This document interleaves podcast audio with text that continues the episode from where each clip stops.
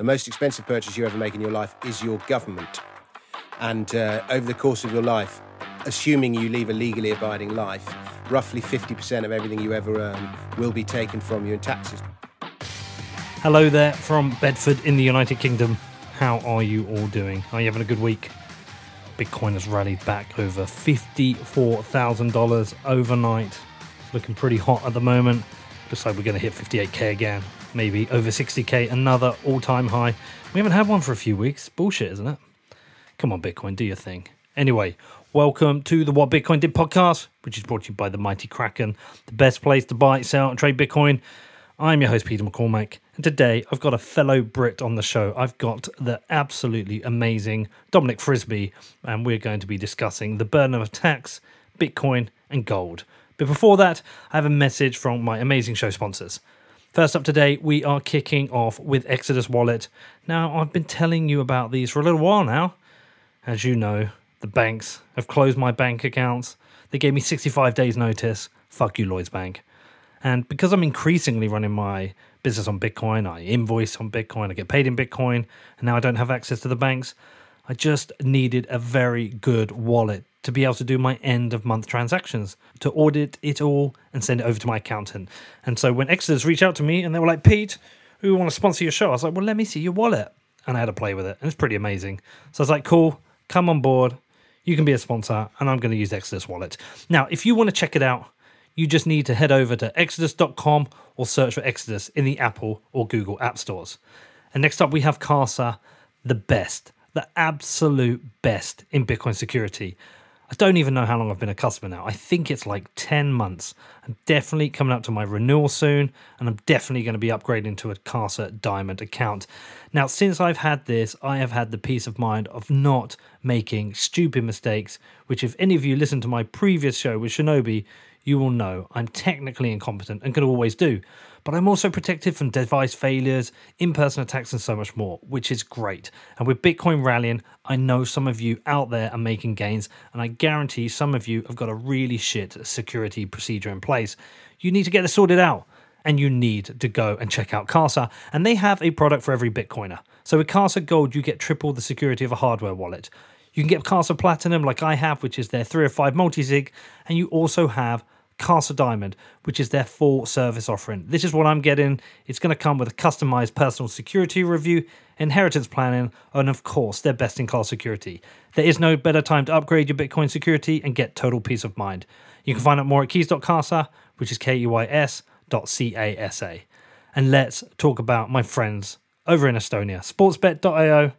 Now, listen, some of you have been giving me some stick on Twitter you've been talking about what's going on with Liverpool. And I just want to let you know that Liverpool fans are not selfish.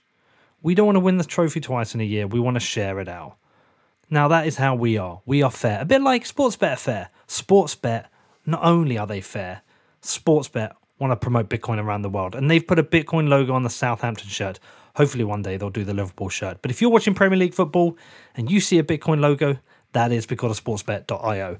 And now with Sportsbet, you have every market you could possibly be interested in, and they accept Bitcoin. They've got football, tennis, American sports, motorsports, even esports. And for new customers, there's always a range of promotions available. So if you want to find out more, head over to sportsbet.io forward slash promotions, which is S P O R T S B E T.io forward slash promotions. Okay, so on to the show today. Long overdue, fellow Brit, the amazing Dominic Frisby. Now, Dominic has written a number of books, including Bitcoin, The Future of Money, and more recently, Daylight Robbery How Tax Shaped Our Past and Will Change Our Future. And over the past few months, people have been emailing me or prodding me on Twitter saying, Come on, man, you've got to get Dominic on the show. So I went over to his page. He was already following me. I was already following him. I was like, Dominic, come on, man, let's make a show.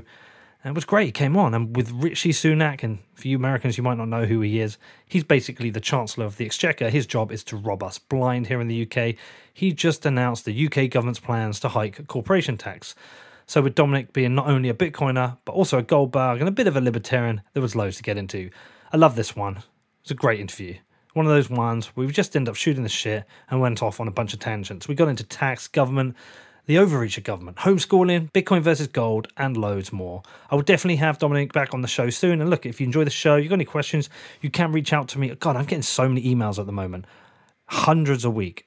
So thank you for all the emails. I love it. If I take a couple of days to get back to you, I'm very sorry. But you can reach out to me. Just do not send me any weird shit because I will dump that. I will dump that like Liverpool have dumped their season. You can reach out to me at hello at whatbitcoindid.com. I look forward to hearing from you. Also, have you checked out Never Edit, my daily newsletter? Tech, macro, and Bitcoin's growing nicely. Turn it into a news desk. You can find out more about that at neveredit.com. And have you ever checked out my other podcast, Defiance? I know some of you haven't you want to do that, head over to defiance.news, doing some cool stuff there. Got an amazing new series starting this week about Britney Spears, but about conservatorship. You won't want to miss that. Okay, I hope you're having a great week, and I will see you on Friday. Enjoy the show. Love you all. See you all soon. You're with me. So you were telling me. Yeah, I was just saying, I, I see you're a big champion of Bedford. I used to do gigs in Bedford back in the day. There was one at the Corn Exchange on a Friday night that I used to comp, And there was another, was it called The Shed? and you'd come over a bridge oh. and you'd oh. turn right over the bridge and you'd go along that road for maybe half a mile and it was in a pub along there. It was called the Shed or the Barn or something like that. That was a oh, lovely that's gig. Going back a bit. Yeah, yeah, the, the that, two... is, that is going back a while. Wait, when was this? Is this like eighties? Um, no, no, eighties. Uh, I'm not that old. the uh, the 80s. the one in the Corn Exchange was quite recent, maybe five years ago, something like that. And the one in uh, the one in the Shed would have been beginning of the century 2001 2002 2003 something like that I'm trying to think what the shed is because the the, the two I think famous it might not have been called the shed you'd be like there was lots of great names did it you know before there were great names al murray and i remember doing it with al murray one time. Uh, oh i know. That's the one that's the one on castle road. Yeah that's, that's right. that's the that's the basically that's our tiny little um, middle class part of Bedford. That's like the Bedford's Notting Hill.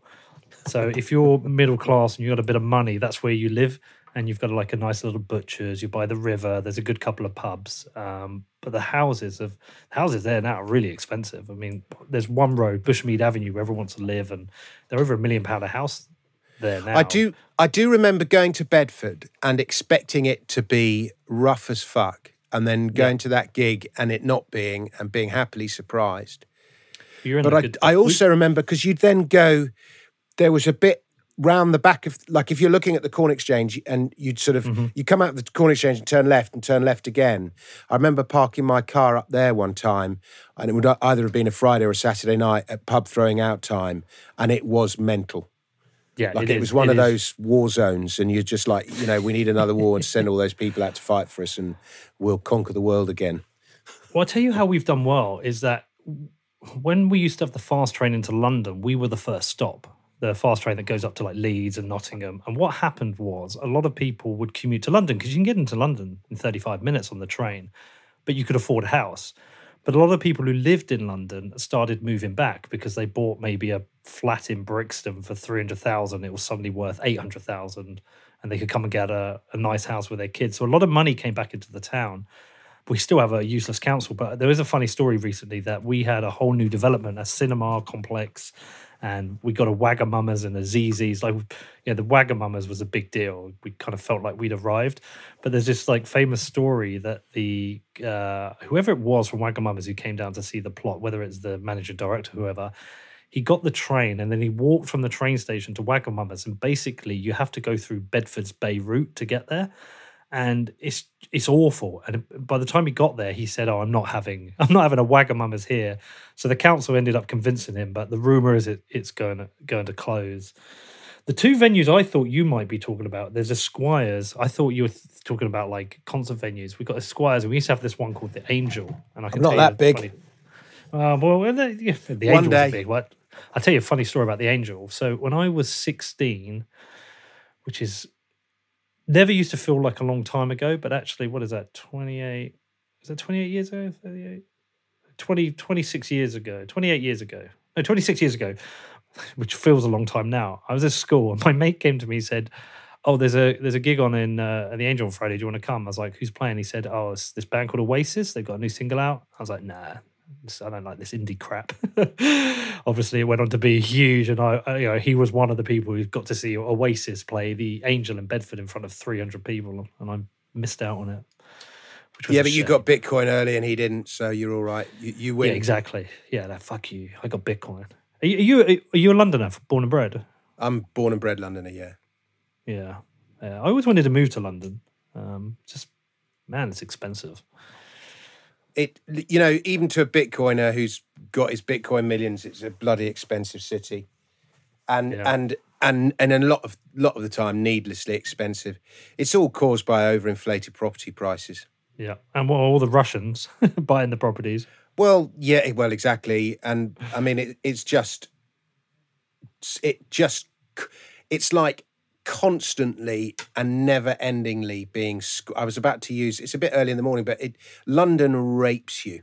It hmm. just constantly squeezes you for every last cent that you've got, and it won't stop doing it until you die. And then even after you die, it will carry on squeezing you.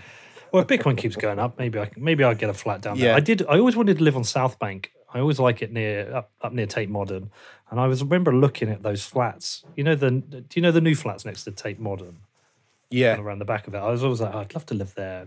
So I had a look on Rightmove, and it was something like two and a half million pound. I was like, what for a flat? Yeah, well, I used to live on a boat in the Thames. In fact, I wrote that book there, the one behind me, on a boat on the Thames in Canary Wharf. It was more. It was Groove Armada's boat, and he. It was his studio, Or one half of Groove Armada's boat, and it was his studio.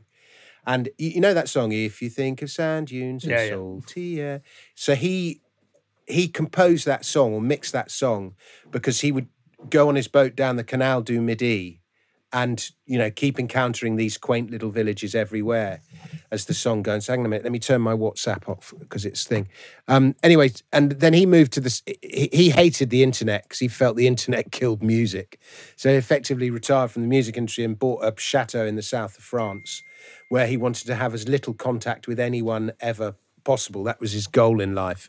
Um, I really rather liked him, but the um, anyway, so he let I was staying on his boat when I wrote that book, and every now and then, and it was moored in a dock in Canary Wharf with, and it was bizarre because there was this. It was by the HSBC Tower and the Barclays Tower, and every night I'd go and stand on the on the deck of the boat, and you'd see these huge letters Barclays HSBC coming down about you, and I'd sort of be looking back up at them, going "Fuck off! I'm writing a book about Bitcoin. It's going to take you guys out." but uh, the uh, we, we take the boat um, out onto the Thames and you drive it up and down the Thames.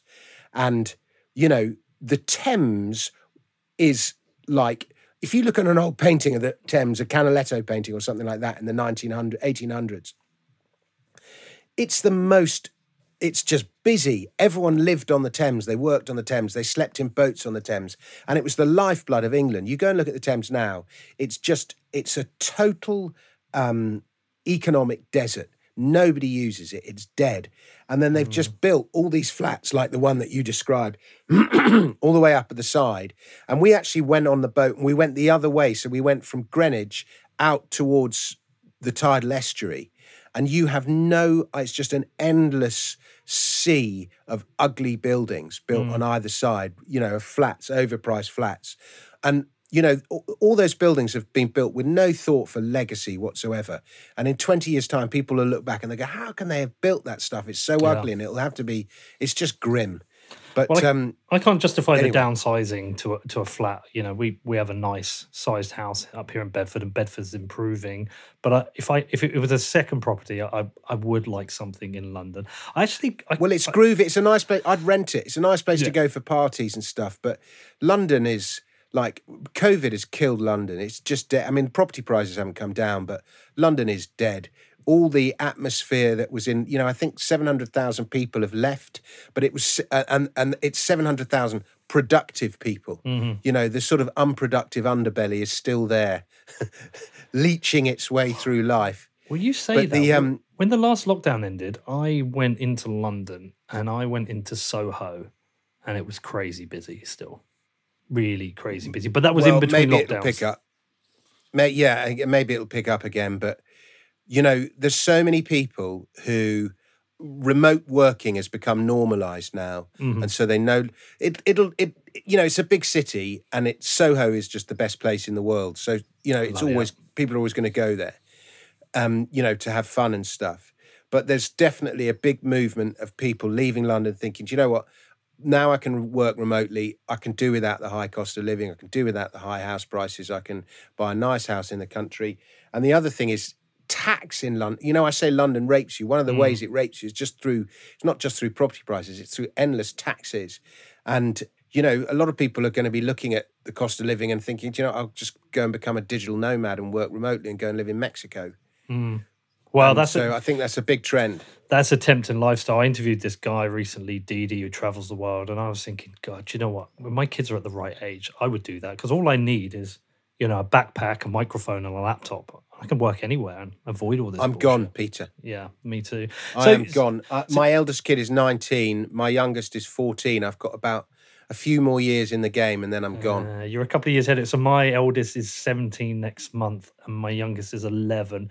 But I get a bit more flexibility when he's gone because I'm separated from my uh, from their mother. So you know I can move around a little bit more once he's whatever he does, whether he goes to university or tra- I'm trying to encourage him to go traveling. So, yeah. so you so you say big- that, that my eldest is at university and like I thought right as soon as he's gone, that's him. They're just as dependent. They don't think they are because they're at university, but they they need someone to come back in holidays. They're just as dependent on you. well, but yeah, I mean, off. so you're a big fan I of was- Soho as well. Oh, I love it. I Yeah, just love too. it. I, in fact, I always wanted a flat in Soho and then Mm. to be a digital nomad. But the the um, you know, I, I was CEO of a company called Cypherpunk Holdings for a bit, and you'd go, you'd trot around the world going to conferences, holding court, and everyone would listen to your wisdom. And you know, you can just do that. You just go around the world to Bitcoin. What's his Tone Vays does that? He just Yeah. goes around the world holding court at Bitcoin conferences, and he does his YouTube channel and stuff. And it's a great little life. Well, I used to kind of do it hard. So what I used to do is go away for three weeks and then come back for three weeks. Away for three. It was tiring, but I doing it. I knew I could just do it constantly if I didn't have to come back and spend some time with the kids. Um, yeah, I, I mean, Families tie you. Yeah, they are, but there's so much incentive to. I mean, especially with the taxation. Yeah, we should probably talk about um, the impending tax bombs that are coming from Rishi Sunak and what we're going to be paying With, for with for years. pleasure. Will that be of interest to your American listeners? Well, I, th- you know what, they they get enough content. You know, I don't give a fuck. it's nice to talk to a British person. I'll make I'll make sure it's interesting for them. struggling with the same issues that I'm struggling with. A quick question though, like, what are these London taxes? I don't know about because um, is it just is it just the uh, council tax? Well, no, I mean council tax isn't too bad in London. It's no worse, but you know, for example, business rates are very high in London, Right. and that those taxes get passed on to the consumer. So just by living in London, you know, you're paying. Everyone has to put the price of everything up to to to make sure their own business is profitable, and that gets passed on to you, the consumer. It makes that's what makes the cost of living so high. And one, in fact, one of the things I go on in that book there, Daylight Robbery, my new one, is that, you know, if I asked you, Peter, you'll probably know the answer to this, but what's the most expensive purchase you ever make in your life? Does divorce count? Uh, no, well, wives don't count because you can't buy them. Not even, not even on DeFi. Yeah, uh, my house, of course, is my most. what- Yeah. what- so everyone says your house, and and um, you know, houses, of course, they're very expensive, but they're not the most expensive purchase you make in your life by a long chalk. The most expensive purchase you ever make in your life is your government. and uh, over the course of your life, assuming you leave a legally abiding life, roughly 50% of everything you ever earn will be taken from you in taxes, not just in Yeah. income tax, but, you know, as I just said, described to you just then, just buy something in a shop in London, you know, a lot of that money is just tax. Well, It's it's, it's funny you should say that because somebody put it to me a while back, and the way they explained it, they said you work six months of the year for the government. Yeah. Well, they do that, and yeah, exactly. Uh, we have that. There's a thing called Tax Freedom Day, which was invented by an American guy whose whose name escapes me. But it was it was invented shortly after World War II, where he wanted to make it clear to people just how much of what they earn goes on government. So invented this idea of tax freedom the, the day, the day in the year when what you earn starts to become yours and you're no longer paying for government. And in America, it falls in May. In the May UK, 30th. it falls in May 30th. In UK, it's early June. And in France, it's July. but the one thing um, they don't take account of in, in Tax Freedom Day is the you know the taxation that Bitcoiners hate so much, inflation taxation, which is you know Milton Friedman described that as taxation without legislation, and you know, when I said that 50% figure, it doesn't include taxation via inflation. Does it, does it taxation include, via the debasement of money. because I was thinking about it the other day. I, I've been going on these long walks with my son, uh, just because we've got nothing to do. The government allows us one trip out a day, supposedly. And, uh, you know, I've been talking to him a lot about this stuff, trying to help him understand it. And I said, look, the problem you've got is right now is that I run a business, and if I make profits, I have to pay tax. And then I pay myself, which I have to pay tax on. And once I've got that money, if I make any investments from what's left over, if those investments make profit, I have to pay tax on it. And then if I want to buy a profit with, uh, sorry, buy a house with that, I have to pay a tax on that house. And then um, with that money that's left over, if I want to buy sh- uh, goods in the shop, I have to pay tax. And then when I die, whatever's left over, you're going to pay tax on that. I said it's just a constant attack on the money that you go out and earn, and it's like I, I'm not full libertarian. I don't know how many of your shows, uh, my shows, you've listened to. Like I didn't know about libertarianism as an idea until I discovered Bitcoin, and it's made me gradually kind of shed my statism skin. And over time, like I'm not full libertarian yet. I theoretically love it, and I'm not completely anti-tax, but at the same time, it, now it's kind of out of hand. And I'm like, where? What are they spending all the fucking money on? Where's it going? Well, the, the- you raise about five different issues there. Yeah, let's work the, through. the the first thing is, you know, whenever I go to a, a really hardcore Bitcoin conference, I'll often come away full on anarcho capitalist. We do not need government to provide anything, and and then you know when I start hanging out with, you know, some of my friends. Um, most of my friends are all social democrat fools, and when I start to hang out with some of them, I sort of compromise a little bit, and so I sort of meet in the middle at the sort of the libertarian 10 to 15% of GDP should be taken in taxes, classical liberalism. That's a sort of compromise position, the old Gladstonian liberalism. But if you look at history, and there has not been a single example of a civilization at any time in history where there was not some form of taxation. It is as old as civilization itself. In fact, it's probably even slightly older um, because there would have been an idea of the sense of duty to the greater collective. So I would argue that taxation of some kind is as inevitable as death. Now, an anarcho capitalist would take the other side of that and they would say that it's theft and so on. And I hear, I hear you. It is theft. It is forcibly taking something that's yours. Nevertheless, there have existed societies in history where taxation was voluntary. One example of this is ancient Greece. It was considered the duty, and it's interesting how a lot of the words for taxation, things like duty, have this sort of moral uh, undertone to them. But it was considered the duty of the rich in society to share the greater spoils of their earnings with everyone else. And so we had voluntary, um, but it was not there, they were not legally obliged or forced to. But what would tend to happen is it was a system called liturgy. And if, if for example, the, the city needed a bridge or it needed a warship or it needed some games or some theatre whatever put on, the liturgist it would would put it on. But not only did he put it on, he would have to carry out the work that himself mm-hmm. himself. So not only did he pay for it, his reputation was on the line.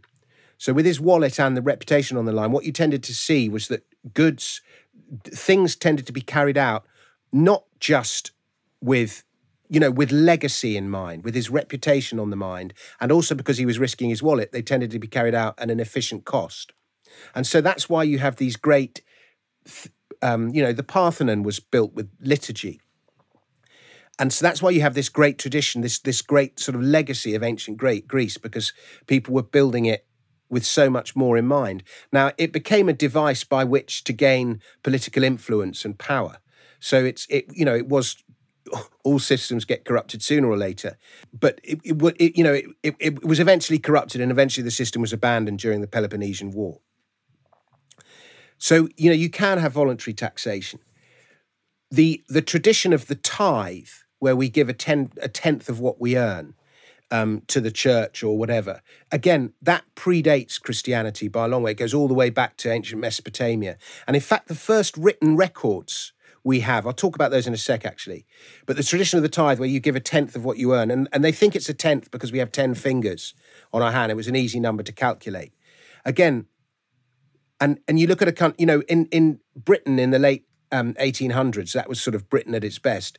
Tax was only about 10% of GDP. Hong Kong in the second half of the 20th century, the most the economic success story of the sec- of the second half of the 20th century, taxation was at, never exceeded 14% of GDP. Right. And what's more, they never levied income tax except on the very highest earners. Ordinary workers didn't pay income tax.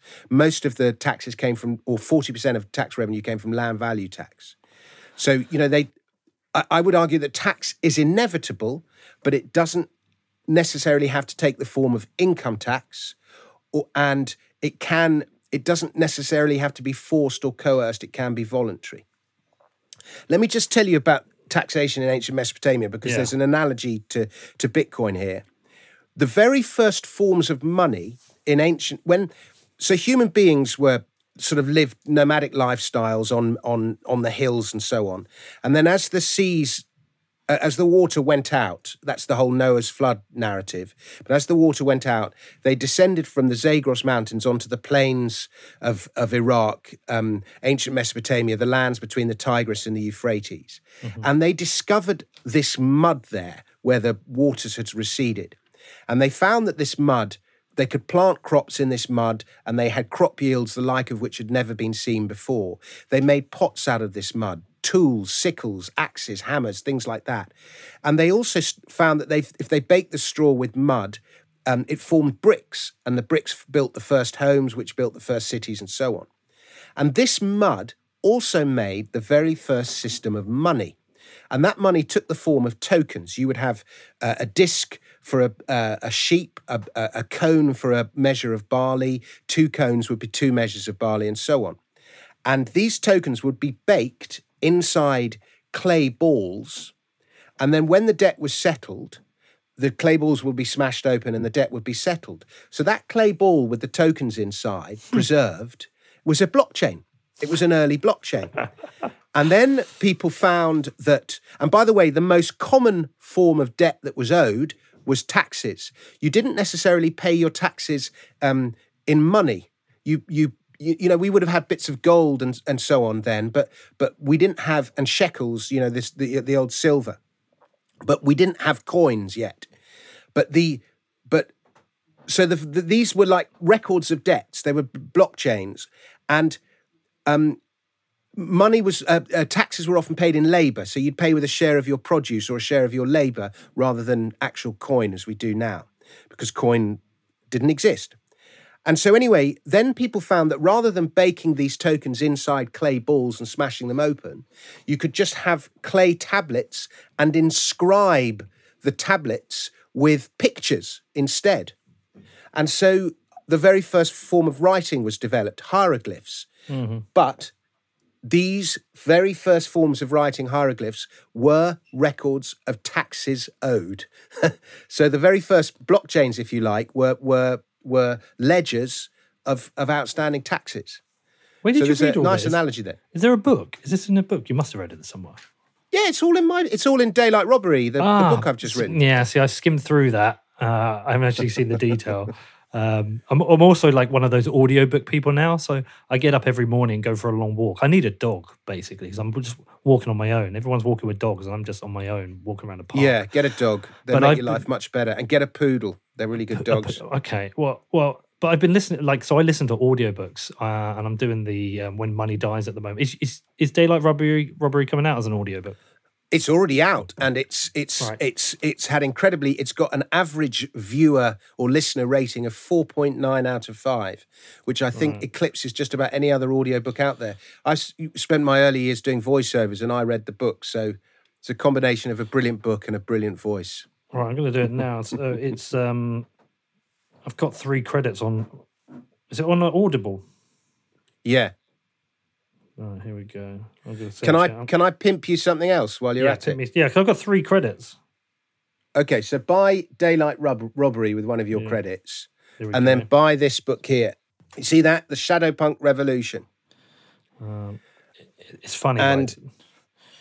This I'm going to tell you about. The, I'm going to sidetrack and, and pimp Shadowpunk Revolution. Do you mind? no, do it, man. Okay, so um, one of the reasons we're seeing this boom in audio is that the human brain we only invented writing as a, as a means to transfer information over distance and over time. Um, the human brain is actually much better designed to absorb information through the ear.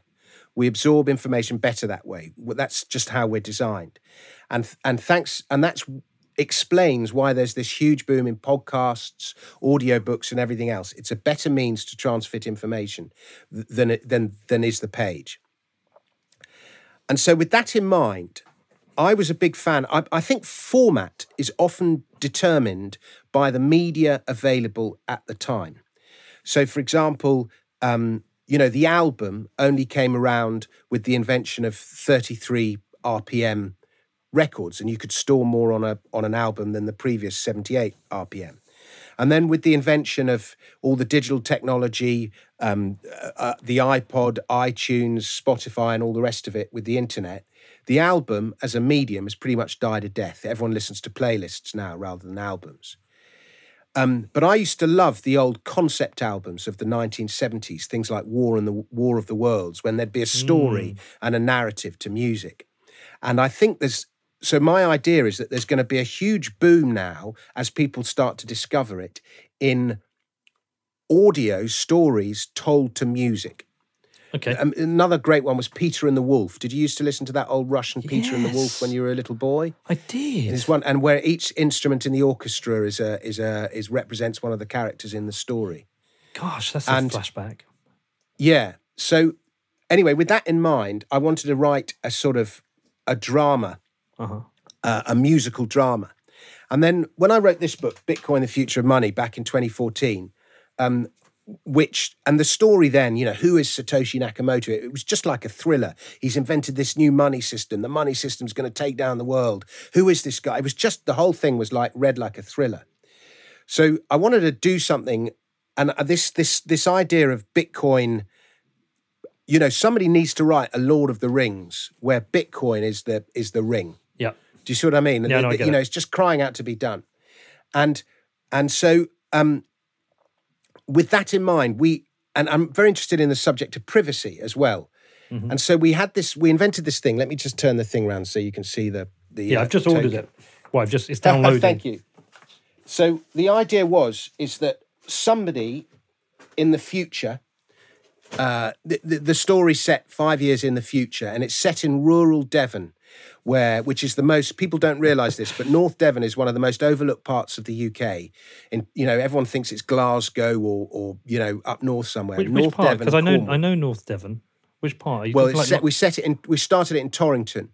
So I so the areas I know, I know Axminster, Lyme Regis, that part. Well, Lyme Regis is Dorset.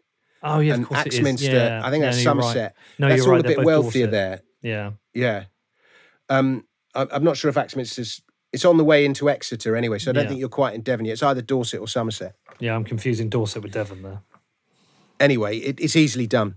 Anyway, and so um, county lines is this practice of sophisticated urban drug dealers taking mm-hmm. their drugs into rural communities to kids who are totally naive and totally you know unprepared to deal with this experience and then getting them addicted and then it's one of the most evil things that's taking place. And that's not me saying by the way that drugs should be illegal. I, am in favor of them being legalized but i think county lines just getting kid it's naive rural kids hooked on drugs is is just evil beyond belief. Anyway so these drug dealers in the future these county lines drug dealers have invented these coats of invisibility that uh, with which to deal these drugs.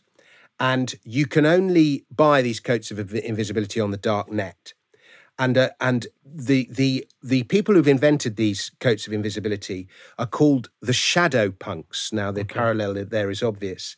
And the shadow punks were um, uh, techno activists, um, uh, physicians who'd found this way of using uh, mirrors, metamaterials, in order to protect invisibility. And, and they invented them to protect against state and corporate invasion of privacy.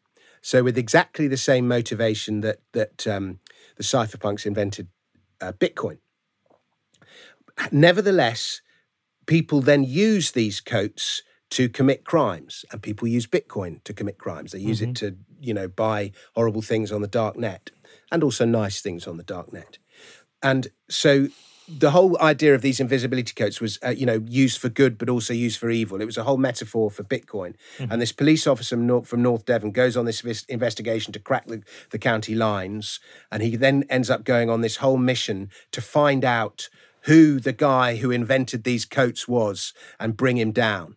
And uh, obviously, the guy, and I think I call him Natoshi Sakamoto or something stupid. But anyway, was uh, the whole thing is a metaphor for Bitcoin. So, you know, okay. it's only an hour long, but I think if you're into audiobooks, I think Bitcoiners will really like that. Well, I've got it now. So basically, I, I, I've, i need to lose a little bit of lockdown weight, and I took on a coach, and he was like, "You've just got to get moving." It was quite interesting. So he said, "Just do your ten thousand steps a day," which I always thought was nonsense.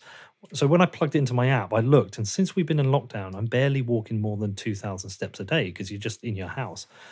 And now I'm kind of like getting excited. So I, I woke up this morning, it was half five. I was like, oh, it's a bit too dark to go out now. So I had a coffee and waited. And I go out and walk an hour, 90 minutes every morning around Bedford Park, doing a few laps and listening to a book because I don't like reading a book. I when I I don't know if you have this, when I read a book, I can sometimes read a few pages and go, shit, I haven't taken any of that in and I have to go back and reread them. Whereas with an audio book, I, I get engrossed and I, I make my way through books. So I'm enjoying it. I've, I've got both of those downloaded. I'm going to do the um, daylight robbery first, I think, though, because the text thing is daylight robbery is the more serious one. But what you've described is exactly what I'm talking about. Yeah. the human brain takes information in through the ear. And also, the other problem we have is these things, phones. Since mm. phones have been invented, like if I'm given the choice between reading a book or picking up my phone and playing with the phone, 99 times out mm-hmm. of 100, the phone wins. Yeah, yeah. And and half know, an hour before bed, checking Twitter rather than reading a book that you used to do. Sure. And I, I get into bed, I open my Kindle, I read two pages, and it's the surest, quickest way to get me to sleep. yeah. Well, we ban the phones around the house. So me and the kids, like if we go out to dinner now, phones are left in the car.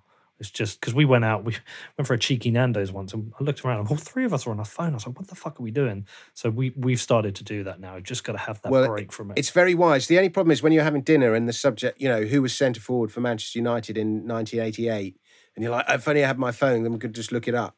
Was it Brian McClair? was that a little bit later? 88. Uh, yeah, might we might. Yeah, I think it probably was. Brian McClair. But again, I, we'd need to check. We'd need to check, and how I want to check. I think it was just a bit before Mark Hughes. Before Mark Hughes. Is that is that because you're a United yeah. fan? No, no, it was just a generic. Uh, I, I'm, I'm a. I'd have you down as Arsenal. Uh, no, no, no, no. I I grew up in Fulham, so ah, okay. my local team is Fulham, and we used to go and watch Chelsea and Fulham when I was a little boy. Yeah. But when I was a little boy, um, I, I never really liked Chelsea.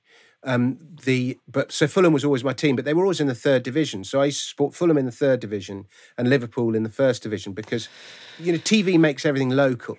And um, yep. I remember watching Kevin Keegan on the Superstars fall off his bike, and he was so uh, brave and magnanimous about it. And I just completely fell head over heels in love with Kevin Keegan. I would have been seven at the time. And then literally that week or two weeks, and David Vine said to him at the end of the program, "Good luck with Liverpool."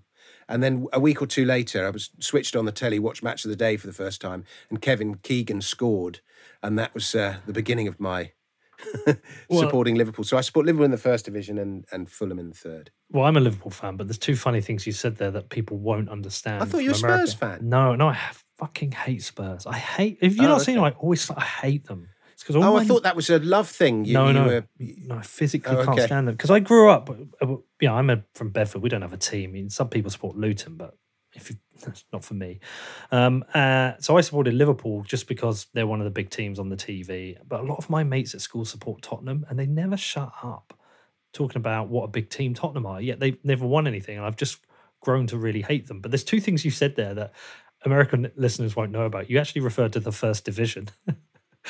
which was what it was. Which they ruined it when they became the Premier League because you have to say, well, there's the old First Division, and then we got the Championships, and then it's yeah, which is annoying, and Superstars, which I only have vague memories of. Very yeah. Well, it was probably before your time. I'm. I'm 51. You know they've destroyed football. Yeah. You know, I mean, if you look at the, the, the terraces and so on and what an atmosphere was. And football was very political back in the 60s and 70s. And, you know, there was a real relationship between, you know, the, the young bucks of the area would go and pay for the club. And there was this real relationship between the club and the area. And, and you know, you just watch football now with with bloody these sound effects, you know, imposed. You just realise what a difference the fan makes, and you look at how players celebrate now, you know, in silence with Mm. nobody cheering. It's just, it's COVID's destroyed football, all the and but I, you know, But it was dying so before that. sanitized football anyway. Say again. Yeah, well, it was dying before that. So one of the things I struggle with now is that you don't have the characters. Like I, I think peak football for me, like for my age, was remember the era where it was like United and Arsenal just hated each other, and you had Roy Keane and Patrick Vieira, and Yeah. you know, you had those real battles, Ruud van Nistelrooy, and they, you know, they all hated each other, but there was those real characters at play.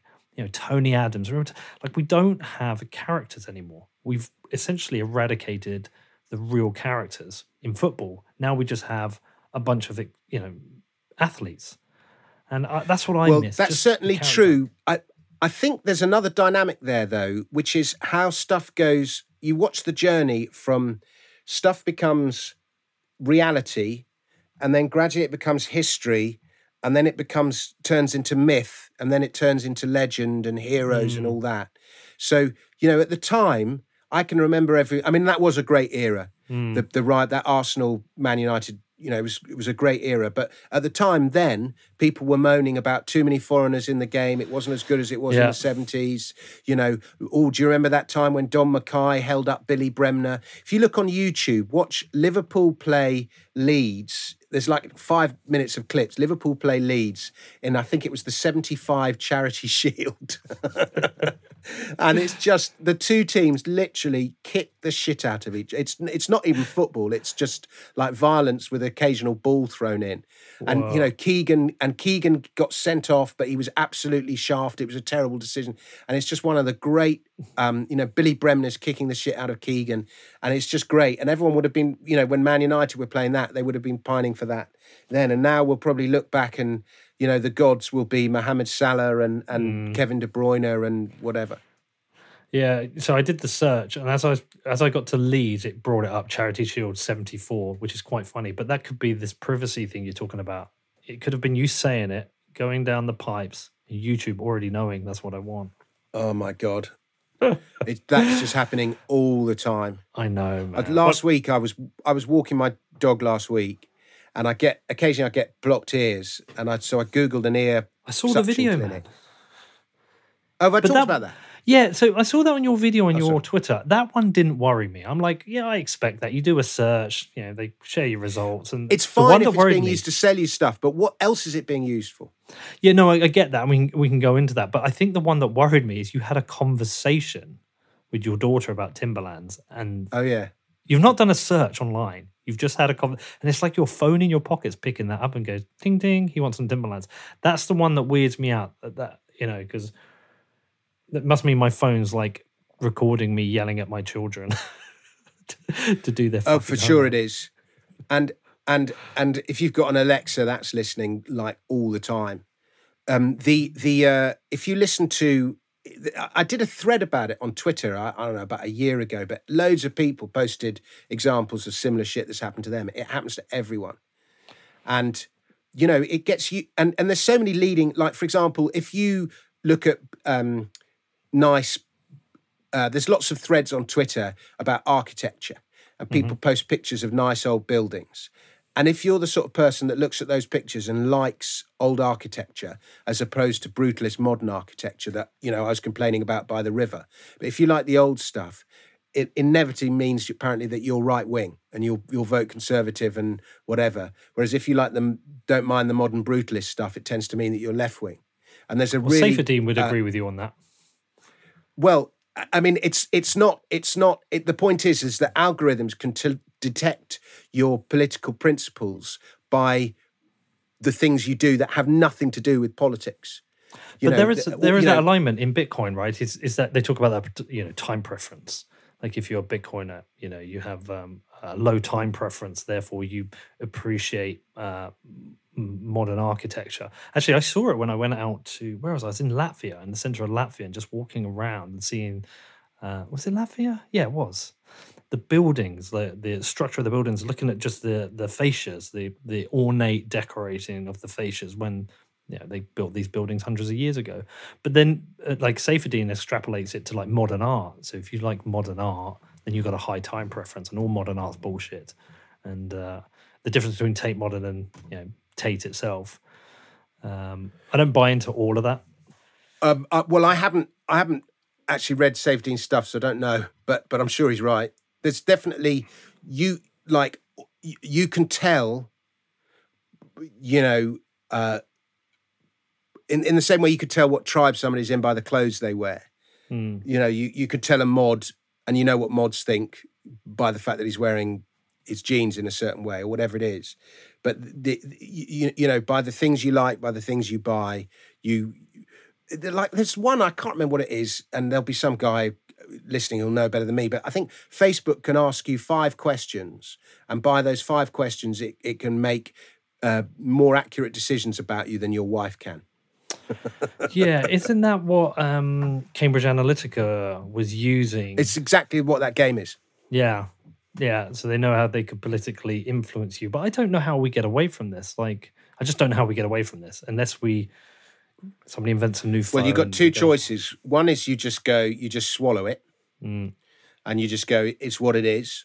Uh, and the other is you use privacy tech, and you, you know, you don't use Google, you use DuckDuckGo, you don't use Facebook, you don't use have an Alexa, you use a, an Android phone with some kind of blockchain based operating system on it, if it ex- if that exists yet. But the, the problem with privacy tech is you make sacrifices. You you know Google is a better search engine than DuckDuckGo.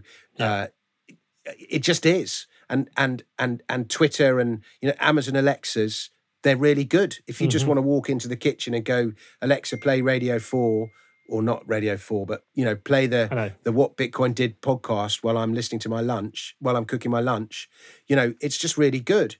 And so, you know, privacy tech is takes effort and it costs money, and most people aren't to- prepared to either make that effort or pay that money. So you go down the other route, and you know you're being spied on and monitored, and at that point, the issues of censorship and free speech and free thought, because you know, if society is to progress, you need to question accepted assumptions, mm-hmm. and but a lot of this censorship argument that's going on at the moment won't allow you to question even question accepted assumptions without you know trying to get you cancelled in some way. And so there are and by the way here's a really interesting little thing another thing from daylight robbery for you. Mm-hmm. In ancient rome the magistrate responsible for monitoring uh, for, for maintaining public morality was the censor as in that's where we get the word censorship from he was also the tax collector and uh, that's where we have this idea of a census when when we people do a census so that you, they know where you are in order Mine came to through the, in the post. Mine came through in the post yesterday. Oh, did it? Yeah, well, I've that's it- the modern census. That's to do with voting, not to do with taxes. But it, it, Ah. there's even so, they're, they're they're linked. And so, for example, so there's there's a link between like taxation is a measure of freedom. The more taxed you are, the less free you are. The less of your own labor you own, the less free you are. The more of your own labor you own, the more free you are. And so, if you want to basically get a quick idea of how free a society is, just look at how much it's taxed. And, you know, the freest, most innovative, most progressive, most brilliant societies in history were almost all 10 to 15, 20% of GDP as a, uh, as a percentage of taxation. Early Rome, ancient Greece, Britain in the uh, 1800s, America uh, uh, about, you know, 50 or 100 years ago. And then you look at the worst society, North Korea, you know, an ordinary labourer owns none of his own labour. And so, and by the way, you know, and a slave society is even worse because the slave doesn't even own his own body, let alone his own labor. But and and you know, slavery was a reality of the world until the 1800s. It still is a reality in certain parts of the world. But the the so when I say you know ancient Rome or ancient Greece was wonderful, it was for the people that were citizens, but for the slaves, it wasn't quite so good. But anyway, Yeah. but you, you know, machines ended slavery. But but coming back to this thing, so so this technology, the invasion of technology, it, it isn't it isn't at the moment, but it potentially has the possibility to become a means to invade and prevent free speech and free thought and experimentation and everything else. Wow. I've got one for you to tell you about. Before I forget it, just I've got my son here. Come on, come here a second. Say hello to Dominic Frisby. Hello. So, Hello, son. so we, I, he's because we're working from home and he's doing schooling um, in the next room. I heard him having a bit of an argument with his teacher the other day. Uh, yeah, you can't hear him, but bear with me. And and I was like, what was that all about? What's that lesson? Uh, it's like sex education. But what is it called? HS, HPS. No, but that wasn't my Oh, lesson. no, no, what was- going, yeah, but uh, what is- PSHE or something? PSHE, E, this lesson they have. And I Oh, heard him yeah. arguing. I was so proud of him because he came back and said, correct me if I'm wrong. I was like, what are you arguing about? He said, well, we're not allowed now when they show the anatomy of a man and a woman, we're not allowed to say male or female. We have to say person with a penis or person with a vagina because we don't want to offend if there's one child who maybe now identi- like he has a penis but identifies as a woman. We can't offend him by saying male or female because he'll say, well, I'm not, uh, you know, I'm not a female, I'm not a male. So they have to, and I was like, right, It's about they can't they can't categorize them as a male. They can't like teach in a lesson and say, "Oh, you're a male if you have this," just in case they don't want to be like that. say that.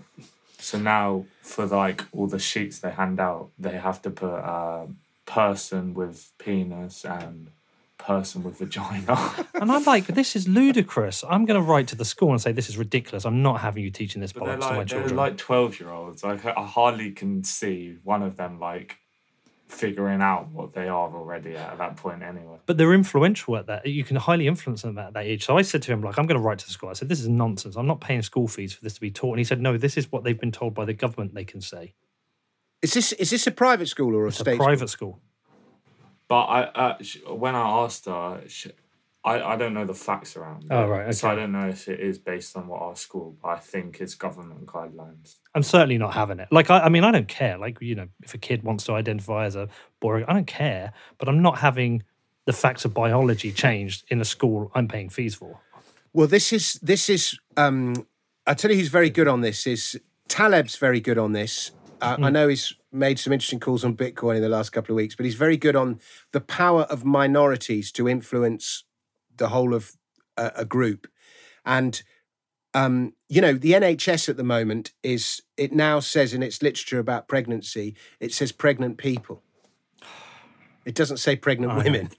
I mean, just and it's just this insane narrative and it's it's built on bullshit and it's built on this ability um like i think what happens is the left tend to take offense at everything. Everything's offensive to the left and to the right everything's an outrage and it's outrageous. Those are the two sort of this is an outrage this is offensive. But the the it's it's it's insane that women are no longer women. And my daughter's um 18 in her final year of school and there's a boy called Harvey in the year below her who identifies and she's at boarding school and he identifies as a woman so everyone has to call Harvey she and she now gets changed in the women's changing rooms at school and you're like she's got a cock you know it's it's it's nuts but but yeah. uh, I mean, I, that's where we are I'm trying to be sensitive. and if you to it. and it won't be long by the way for you know if if what we've just talked about invasive technology goes full Aldous Huxley Aldous Huxley and full Hmm. George Orwell before we're not even allowed to have this conversation Well, that, that that concerns me, and I wonder how far we're, we're off that. Uh, and I am trying to be sensitive to the issues because I'm sure there are people who you know feel like they're in the wrong, wrong body, and that's fine. I get that. And and do you know what? I also think it, it you know there are certain people like to actually deal with this. It's quite a brave thing because it's you know must be quite torturous if you're especially as a you know let's forget even children. Let's say an adult who decides, you know, I'm in the wrong body, and they, they, you know, you know, man decides he wants to be a woman, wears a dress, probably gets pointed at, laughed. You know, it's, it's a brave thing to do. I don't care. I'm trying to be sensitive to it, but at the same time, the basic facts of biology being changed, I have an issue with.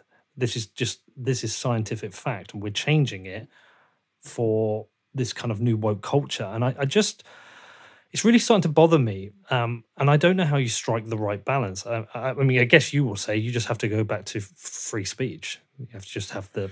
Well, um, you know, it, it, all these things boiled out: free speech, f- free markets, Free free choice, yeah. low taxes, free movement, and and it, it again, it's Bitcoin solves this because th- the government wouldn't have the power to spread these, impose these narratives on the education system. Uh, you know, if government was less involved in education, which it would be if it didn't have the power to print money and so on and so forth. So all these they all come back to the same, um, the same free narrative.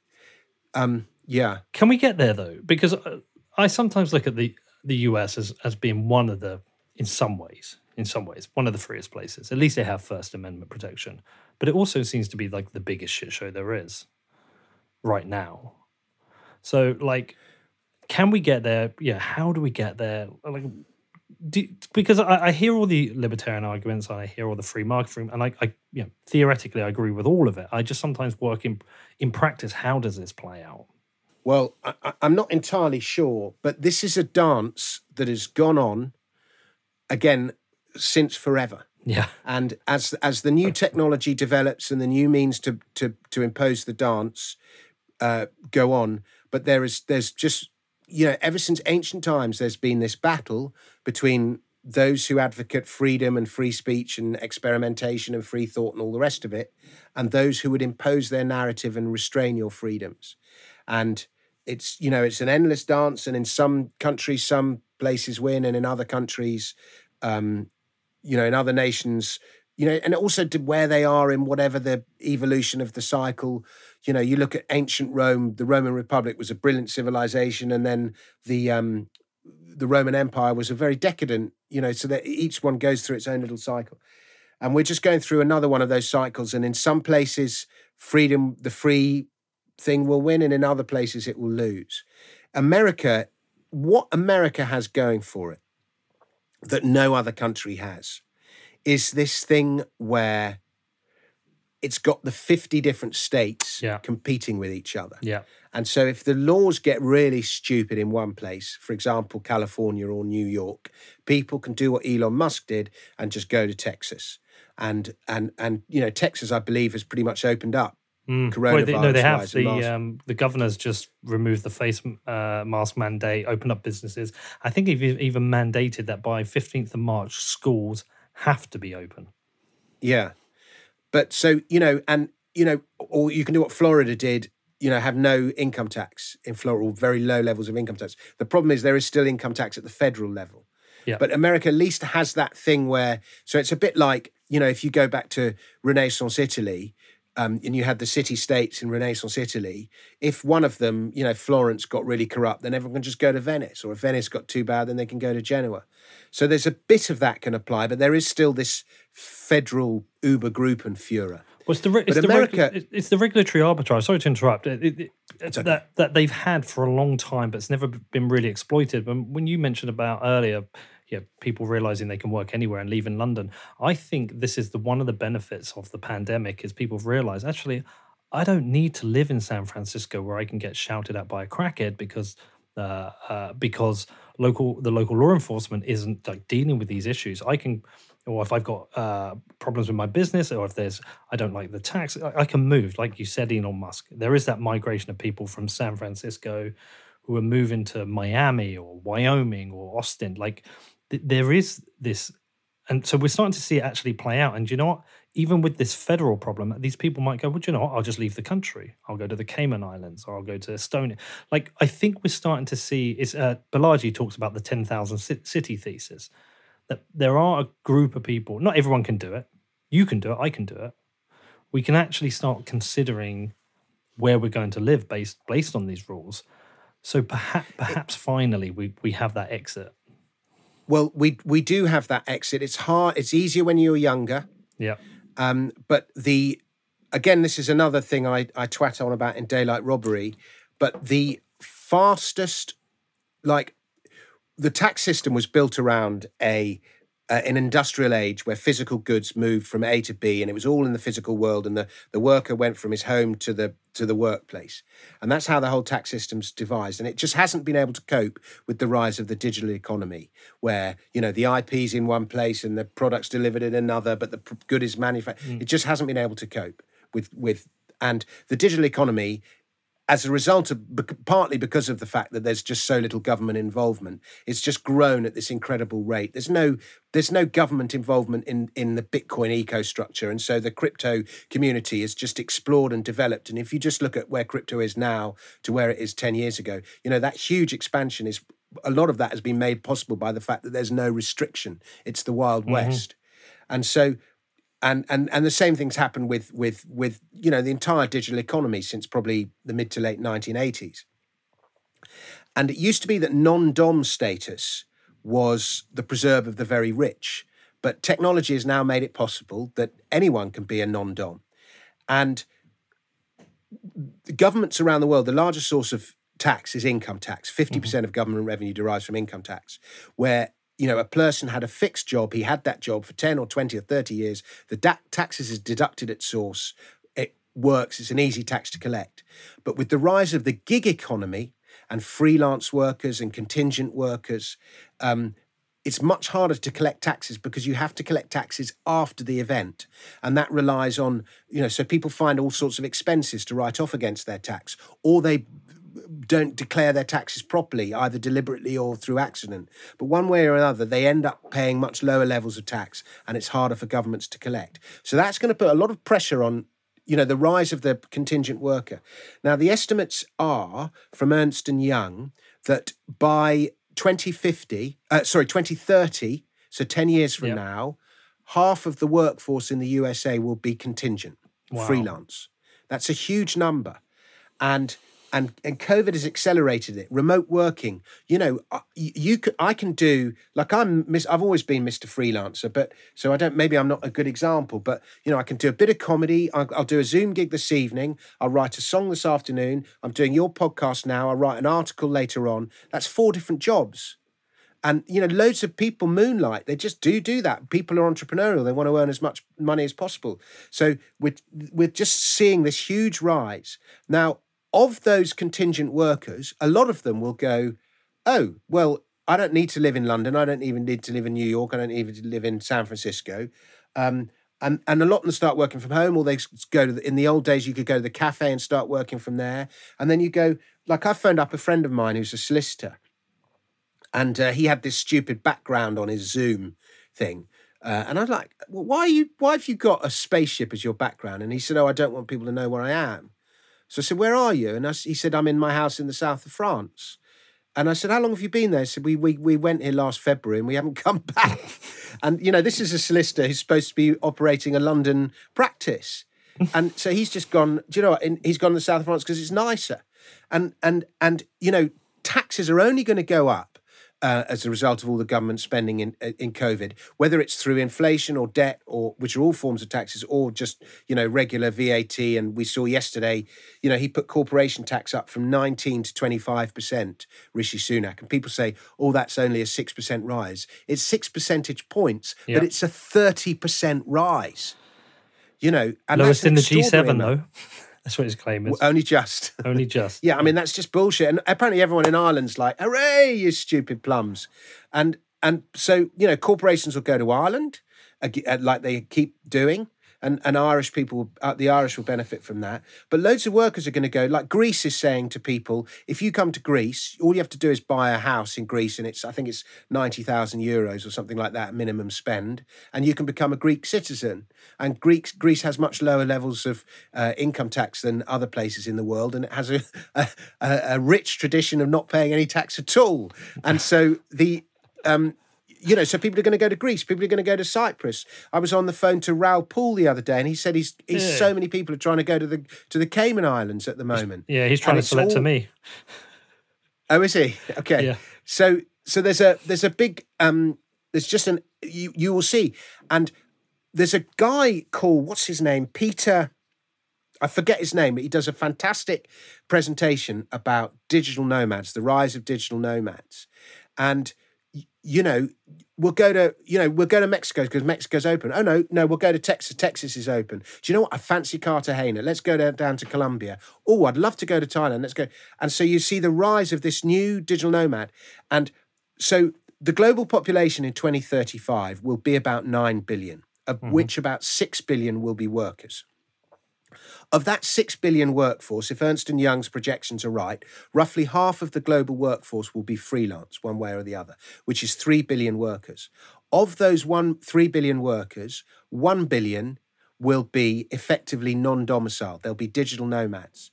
And when you go from one country to the other and you don't spend more than half a year in any given place, it becomes very difficult to actually it just becomes it's just a nightmare knowing who to pay tax to even if you want to be compliant mm-hmm. who do mm-hmm. i pay tax to where it's just a nightmare to work it out a lot of people just go back to their original country of birth but a lot of people feel no loyalty to their original country of birth because it's it's the shit taxes and the cost of living that drove them to leave in the first place exactly of these digital nomads, of these 1 billion digital nomads, already over 50% of digital nomads transact in the crypto economy. So they're all going to, and, and that's only going to grow. If if if if if you if I'm paying you, and if I'm in in in um, you know Cyprus and you're in Texas and I've got to pay you to do a job or I want to advertise on your podcast or something, the easiest way to pay you is via crypto. It just is. Mm-hmm. It's the it's the money for cross-border payments. The internet is borderless, so is crypto borderless. And so more and more people are going to use crypto. Crypto is hard for governments to taxes and regulate, almost impossible in fact, because the the point of it is apolitical. And so you just see this huge rise in this huge workforce and everything that um, Lord Rees-Mogg said in Sovereign I was about to say, these, this is just the sovereign two, individual. It's pure sovereign individual. And you're going to get these two classes of people in the future. You're going to get these sovereign digital people who flip from country to country. And if Colombia starts getting really arsy about its taxes, fine, I'll go to Thailand. If Thailand gets arsy, I'll go to Texas. Whatever. And so that will force countries to sort their game out and and become more compliant. And already there's there are cities in China that are being designed specifically to accommodate sovereign individuals to attract this new workforce. Or you're going to have these people stuck in the physical economy, and we all have to clap for the NHS every every day at eight o'clock, and we all have to do all the things, and and the governments won't be able to tax the digital economy as easily. So they will put their burdens on the physical economy, and the physical economy will pay the price. And those that can't move will have lower standards of living, higher taxes, and they'll be more trapped. And so it's it's it's a this is the situation we're going into. And those nations that adapt to this new world will be the ones that fare best, and those that don't will go down the bloated government lack of growth route. And America coming back to the original premise of the question, is caught between the two. It sort of has digital nomadery between states, but you know, there is this really powerful statist narrative, and I don't think it's the majority view, but as Taleb's mm. shown, it doesn't matter if it isn't the majority view, that is taken hold. So you've got this transgender health secretary, and Rand Paul's trying to tell her that, you know, men and women are different and and but no it's my right to be a woman or whatever but you know and you've got this Cortez AOC, whatever her name is, and this powerful left wing thing. And and you know, the Democrats are in power and they've now got control of Congress, and they are very much prone you know susceptible to all these narratives and the technocrats like that, these narratives because it enables them to increase government control so it's this as i keep saying it's this dance that's gone on since the good of time but this is how the new dance is unfolding and those that can become digital and become nomadic and not be bound to one state, I, I can only advise you, you're going to have a much better life that way, um, much freer, much richer, much more inventive. And then you go, ah, well, yeah, but when they have kids, they'll want to settle down. They'll want one place. Yes, they will want to settle down, but now we're seeing techni- technology solve this, where we're seeing. Um, I know a guy who's trying to raise money at the moment for like WeWork, but for schools. So you become a member of WeWork, and while you're in Colombia, you send your kids to WeWork, you know, WeWork University in Colombia. And if you move to Chiang Mai, well, then he goes to WeWork in Chiang Mai. Nice. Do you, do you see what I mean? And and and you know, the market will find a solution, and it, and it, and it is. Well, I mean.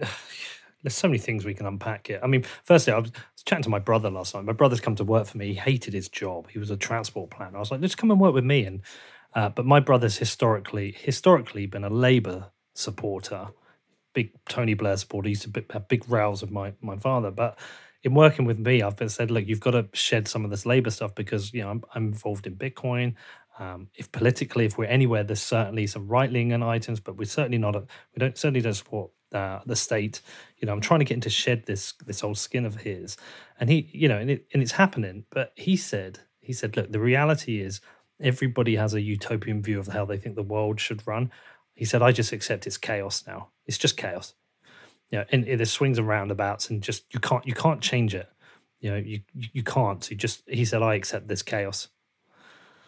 Which I thought was kind of Well, like, that's meh. a very it's a very zen attitude, and it's one that I admire. it surprised me. And but there is there, you're absolutely right. Everyone's got their own view of what utopia should be, and we're in an almighty cultural ideological battle at the moment to impose a certain worldview, and everyone's you know the bitcoiners and and it's i'm i'm on their side. I'm a bitcoiner. It's a I, you know think it's the low state whatever model is the best one small state i should say. And then there's a massive statist thing that believes in the magic money tree and you can print money and we need to spend more on schools and we need to spend more on education. Never mind how inefficient government provision of those services is. We need to spend more on, on them.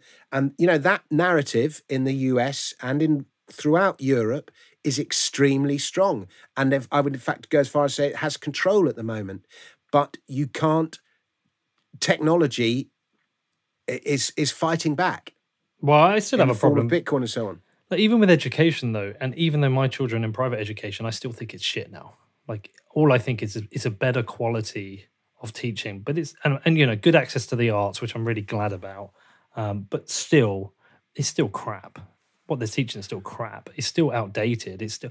I was watching the um, I was watching the Billie Eilish documentary with the kids last night on Apple. I'm not sure if you've seen it, and it's quite fascinating. It's it's it's sad because this girl obviously has depression issues, which is really sad, and she's thrown into the limelight. But partway through it, she talks about the that you know someone's interviewing her, talks about school, and she's like, "Well, I've never never been to school. You know, I was homeschooled." And I was just thinking, this is why you're so talented and creative because you had all this time to focus on your music with your brother and write music and focus on some, focus on something different. Whereas I'm just lost with my children about the, some, a lot of the things they're being taught is just an absolute waste of time now. Um, but I, you know, my certainly my ex-wife wouldn't be keen on them leaving, and my son's too old to leave now. Anyways, in his A level, No, he's not. period. Well, I'm just saying, like he's got one year to go, and he's got no get him out what now. Put him out to now. um, well i did i did um I, I say this in my other book life after state i advocate um i do a whole chapter about the history of education Yeah. and how bad education has become. And you teach a subject like chemistry and you teach the whole thing in theory and it's completely divorced from reality. And kids are like why am i learning this stuff? What's this got to do with the world? But but once you actually put if you just you know one a lot of the evidence there's a whole movement of people that that they don't even teach their kids anything. They just go about their daily lives and the kids just learn by mm. doing. And you know you know you learn basic maths just by going to the shop and buying something and doing your adding and taking away or going to the market and buying a pound of apples or whatever. And the same thing happens with physics and, and languages. You know you don't formally learn a language. If you want to learn french well we'll go and live in france for a year and you can learn french. You know it's it's done generically and naturally i'm not necessarily advocating that because i think there's a, a definite place for formal learning. But the you know and now with since the rise of home education this year now 10% of families apparently saying they're not going to send their kids back to school hmm. when 10% that's an extraordinary number. Before it was like 2% another one who was home educated caitlin moran you know I, I don't necessarily particularly like her but she's an extraordinarily talent, talented woman. And you know she's a product of home education. And it it makes you focus on what you're good makes you focus on what you're interested in and what you're in once you do what you're interested in it no longer becomes work then. It becomes you know i only do jobs that i'm interested in and it's they're not work because i'm interested in them. And so but the reason i say get your son out is is my son uh who was in his final year of um, A levels. We had this ridiculous run in with his maths department. He was he was quite good at maths, right? He wasn't like you know the next Alan Turing or something, but he was quite good. And given that his mother and I are both pretty much mathematically illiterate, um, you know, it was it was organic. It was natural. It wasn't because he had it imposed on him in the family. And he got an A star in his GCSE, and they put him in the top set of his school. And his school had imported all these, they had a deal with Asia and they'd imported all these Chinese, Korean kids who'd all been hot housed, were all mathematical geniuses, and had all done the course already and were correcting the teachers. And it was like my son and all these Asian kids. And he just totally fell behind, fell out of love with maths and wanted to give it up. And I was like, no, no, you were good at maths. You shouldn't give it up. And maths is really useful. Anyway, he ended up getting an E in his in his um, end of year exam, and they said he had to repeat the year. And I'm not I'm not fucking having him repeating the year. And um, uh, we got a tutor in, and the tutor started teaching him a little bit. And the tutor said, no, no, he's perfectly good. He picks it up really quickly. He'll get an A in his A level. And we were like, really? and anyway, then then he had to do these retakes in August, and he failed those, having worked really hard in the summer. And then the maths department were real assholes about it. And then we found out that they'd set him twice as many questions as they should in one paper. There'd been a cock up, and so. Uh, and then and I discovered this, and I pointed out to the teachers, and there was a huge apology, and they said, "Oh, sorry. Uh, in that case, we'll mark, we're upgrading him to a B. And then by this point, my son was like, "Please don't send me back to that school." And this was like two days in September, two days before the wow. beginning of term. So I thought, all right, I won't force you to go back there. I'll get. Some, I went on a website called Tutor Hunt and found some tutors. Um, in the meantime, while we tried to find him another school, and the three tutors were all three kids from the local university, King's University up the road in London, who were all um, looking to supplement their university studies by tutoring. And they each charged charged 25 quid an hour and they were like the best ranked tutors. The they had the equivalent of amazon five star reviews on tutor hunt. They were the best ranked tutors. And we had one kid teach him um, maths and one teach uh, kid teach him geography and another kid teach him economics and then after a couple of weeks, and they came to our house, or my son went and met them in Wetherspoons and they did lessons in Wetherspoons, or he went and met them in some cafe. And my t- son got a taste of the university. He was going around the university because they had some of the lessons and he was mixing with the university a little bit. And and after a couple of re- weeks, I thought, actually, do you know what? This is better than school and it's costing me less money. so I just carried on with it and I didn't bother trying to look for him another school. We just carried on. And then we found some local exam centres and he did his exams through the exam centres there, which were a bit of a shit show, I have to say. But nevertheless, he got through and he got his grades and he got an A in maths, as the guy said he would. And he's now at Bristol University doing economics, which is, you know, nice. perfectly respectable university. And so, you know, there's no reason why everyone can't do the same. Well, I mean, there's a, there's a slightly different. Well, not everyone, but yeah, those that have the means. There's a slightly different complexity in that he does the art, so he's got access to this art department, um, and he's also doing uh, drama, so he's w- working alongside other kids. Okay, uh, producing pieces. Yeah, and that is a different scenario. Uh, you know, if he was doing just just the academic subjects, um, I did try and get him into um, a creative school, uh, but but I am also at the same time with my daughter thinking, I know I know you don't enjoy school. She doesn't enjoy any look of the at, lessons. Look at um, Rochester International College. Okay. I had the same thing with my daughter and um, my eldest daughter, uh, and the uh, for the exact same reason I didn't want a home educator in her final year, partly because we drive each other insane in the house, but partly because she was doing art subjects, and uh, you can do all your A levels in a year there. Rochester International College, and it well, she's eleven, so it's a bit young for that. Oh, okay.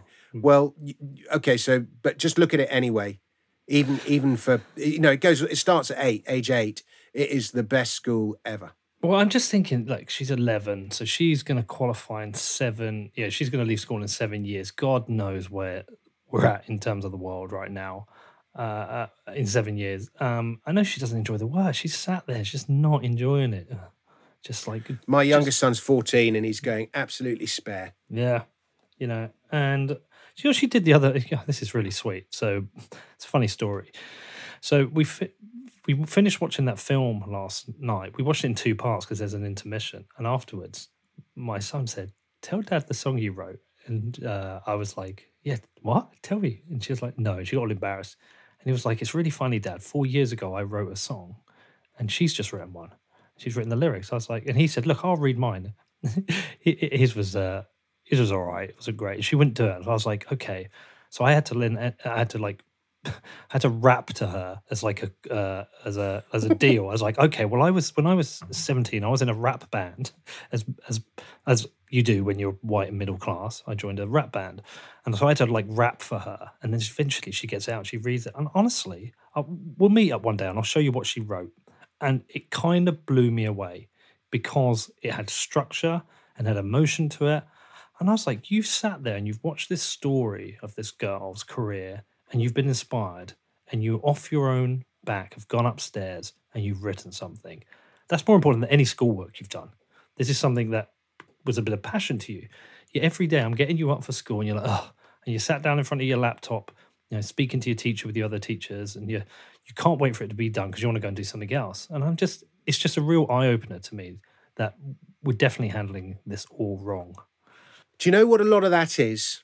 It's, and again, it comes back to this tax thing I keep harping on about. It's because she did what she did on a voluntary basis. Yeah, there you go. You you watched the Billie Eilish film mm-hmm. together on a voluntary business. You were you were inspired and you were educated by it. And so everything was done voluntarily because you were interested. Whereas when you're at school, you are it's not voluntary. You're told to do this. It is imposed on you. And as soon as you introduce that dynamic, you know, some kids don't mind. Some kids will respond anyway. Some kids will be like, well, I'm interested anyway. But there are others who that process of forced learning is far less effective than voluntary learning. And the same applies to taxes. Next up, I talked to Dominic more about Bitcoin, tax, and government. But before that, I do have a message from my amazing sponsors. And don't skip them. Can't do this without my sponsors. Okay, we're kicking off today with Kraken, my favorite place for buying and selling Bitcoin, and the only place I am using right now for buying and selling Bitcoin. Now, why is that? It's just because they're a sponsor, right, Pete? Well, no, it's not just that. It's because they're consistently rated the best and most secure crypto exchange, and as you know, security is really important to me. They also have the best in class in customer service. So if you have an issue, whoever you are, wherever you are, if you reach out to them, they are going to get that fixed for you. And if you want to start trading Bitcoin, they have all the tools you could possibly need. So, whatever your level of experience, if you head over to kraken.com, it could not be easier to sign up and start trading Bitcoin. They also have a beautiful mobile first app, so you can trade Bitcoin on the go. And with their margin trading, futures, and OTC desk, Kraken has every option covered for you. There is no better place to trade Bitcoin. You can find out more at kraken.com or download the app. It's available for the iPhone and Android. Just search for Kraken Pro, which is K R A K E N P R O. And next up, we have my friends BlockFi, who are killing it as ever. Now, they had a massive announcement before Christmas. I told you all about this because I'm very, very excited. They are about to launch their Visa Rewards credit card, which will offer a market leading 1.5% rewards rate in Bitcoin on all card purchases. So, on every single purchase you make, you can stack sats. And this has now been opened up to the public. The public waitlist is open. Now, anyone, regardless of whether they have a BlockFi account or not, is eligible to join. If you want to find out more, you need to head over to blockfi.com, which is B L O C K F I.com. And lastly, today is my newest sponsor, which is Ledger, the very first hardware wallet I ever used back in early 17 when I first got into Bitcoin. I needed a hardware wallet and I got myself a Ledger Nano S. And I am still using that bad boy today. Still works perfectly today. Not only that, with a Nano S, if you've got an Android phone, you can securely manage your Bitcoin on the go. I'm a huge fan of this product for two main reasons. Firstly, the device itself, obviously, it's robust, it's super easy to use, but also the supporting software, Ledger Live, which connects with the device, makes it really easy for managing your Bitcoin. If you are interested in checking this out, if you want to check out a Ledger wallet, head over to ledger.com, which is L E D G E R.com. Well, that, that leads me to another question then, because you said your son is going is studying economics. Was it Bristol? Did you say? Yeah. Yeah. Um, you've obviously talked to him about the Bitcoin thing. Yeah. Well, I studied economics at A He level. buys weed with it. Good lad. well, I hope he shares it. Um, I, I studied economics at A level. you have to nick it from him.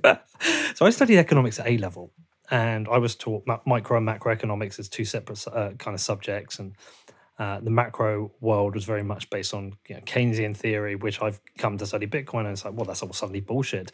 So is is he going into economics as this kind of rebel Bitcoiner slash Austrian economist? In there, is he debating or arguing it? Like, how's he handling that? No, he isn't, and um, I have to say he finds it boring as hell. and he, he he's absolutely hating it, particularly the the maths that they teach him, that sort of Right. econo maths, which isn't real maths. And um, so he, I, I, I'm not sure how long he's going to last, to be honest. Yeah. And if he can find something else that interests him, I'll encourage him to do it. I he's heard me ranting at the dinner table uh, about you know relentlessly about anything to do with free markets, free this, free that, free money, and so on. And you know, before I was a Bitcoin bug, I was a massive, massive, and I still am actually a massive, massive gold bug. Um, and it was gold that got me into Bitcoin in the first place Mm. and I still got I still own you know quite a bit of gold and a lot of gold shares and and you know I mean I just despair because it's the whole sector's been a total disaster for ten years and Well, why, why is that? 2011 I should I should uh, a million different reasons I, I, I'll talk about that in a Yeah, sec I'll just answer the question about about my son so he's he's he's he's had it all by osmosis and I think you know he's mixed race my son um, and m- my eldest two are mixed race. My youngest two aren't. But my eldest and and so he gets the whole. You know, when this whole Black Lives Matter thing kicked off last year, he he was he un, uh, he understood that in a way that I was quite proud of him because he was just like, this is bollocks. This is not about what it's about. And you know, he looks around him at the sort of higher social hierarchies of of you know southeast London where we live, and he's just like, this is this is, you know, so he's quite able to think contrarily without me forcing him to think contrarily, you know, and it takes quite a lot of balls to go against in their to go against that Black Lives Matter narrative, Mm. you know, particularly last summer. You know, it, it really does take to stand up to it. So, uh, you know, I admire him for doing that. And I think he thinks a lot of what he's taught in economics, and it's all Keynesian bullshit he's taught. Yeah. And and I've looked at the, all the professors there, and they're all you know left wing nut jobs. And so, um, but I just hope you know he'll discover the whole Austrian stuff as he gets older, and it'll make sense to him. Um, but I, I've my sort of instruction was him just play the game.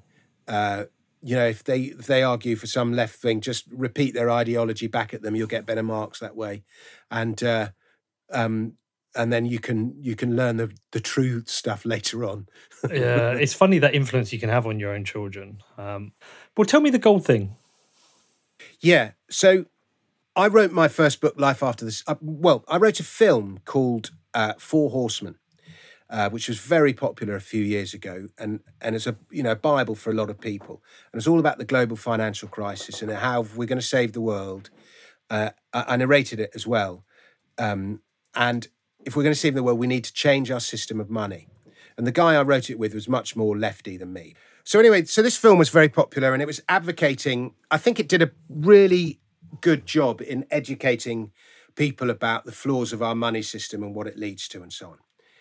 And it was a it was very successful. And as a result of that, I wrote my first book, Life After the State. And I I'm pretty sure life after the and, and the whole argument of life after the state is if we're to we need to take control governments lead to lose control of the money system and until while they have power over money and while they have the power to create money their role in our lives will be too big Hold on, when And did you write change that? life after state 2012 2013 Right, okay. four Were you, horsemen was about 2011 2012 were you already exposed to Bitcoin when you wrote Life After, Life After the State? I, I got my first email about bitcoin in december 2010 when it was 22 cents Oh, man. Let's not do that uh, conversation. and um, oh, don't get me on. I mean, uh, like I've done really well out of Bitcoin, but I've not done. I should be a billionaire, and I'm not. well, we all have and- that. and- we all have that story. Yeah, I mean, exactly. And I, I had quite a few. I mean, like I've got sidetracked again, but I got Yeah. it was it was twenty two cents, and I didn't. I, I re- I remember reading the email, and it was about an article in PC World. It was like one of the first articles about it. I thought, oh, that sounds like a good idea, and then I forgot about it.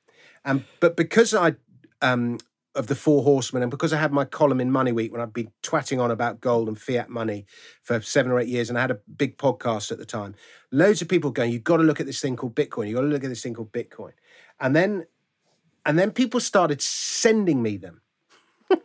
but at the time, gold and gold shares were doing so well. I was like, yeah, yeah, yeah, but it's all gold, gold, gold. That the, they should invent a gold-backed Bitcoin, and that that'll be fine. That's going to solve it.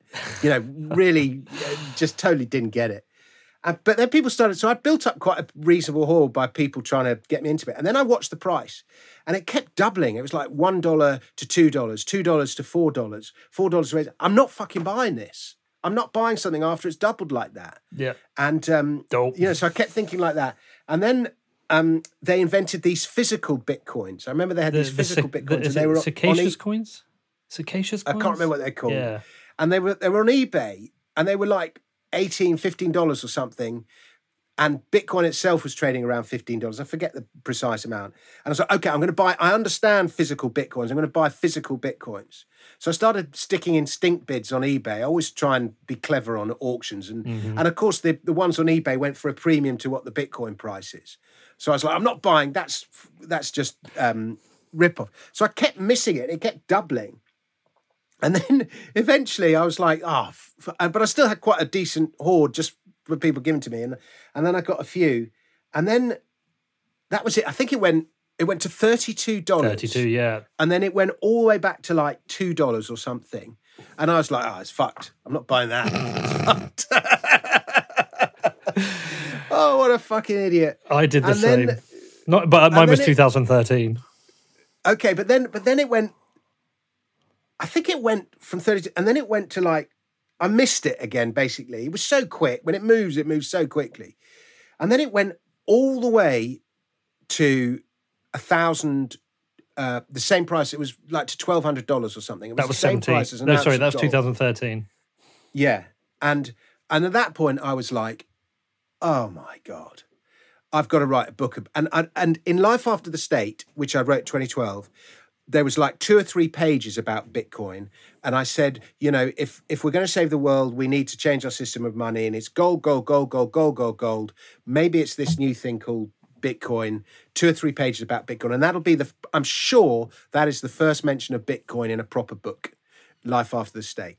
And then literally as and as I was as Life After the State was then published, Bitcoin then went to twelve hundred dollars, and I was like, "Fuck! I've got to, you know, I've got to make up for the fact that I've missed the Bitcoin boat by being like the guru about Bitcoin." So I wrote that Bitcoin: Yeah. the Future of Money in 2014, and I'm sure that's the first book about Bitcoin from a recognized publisher.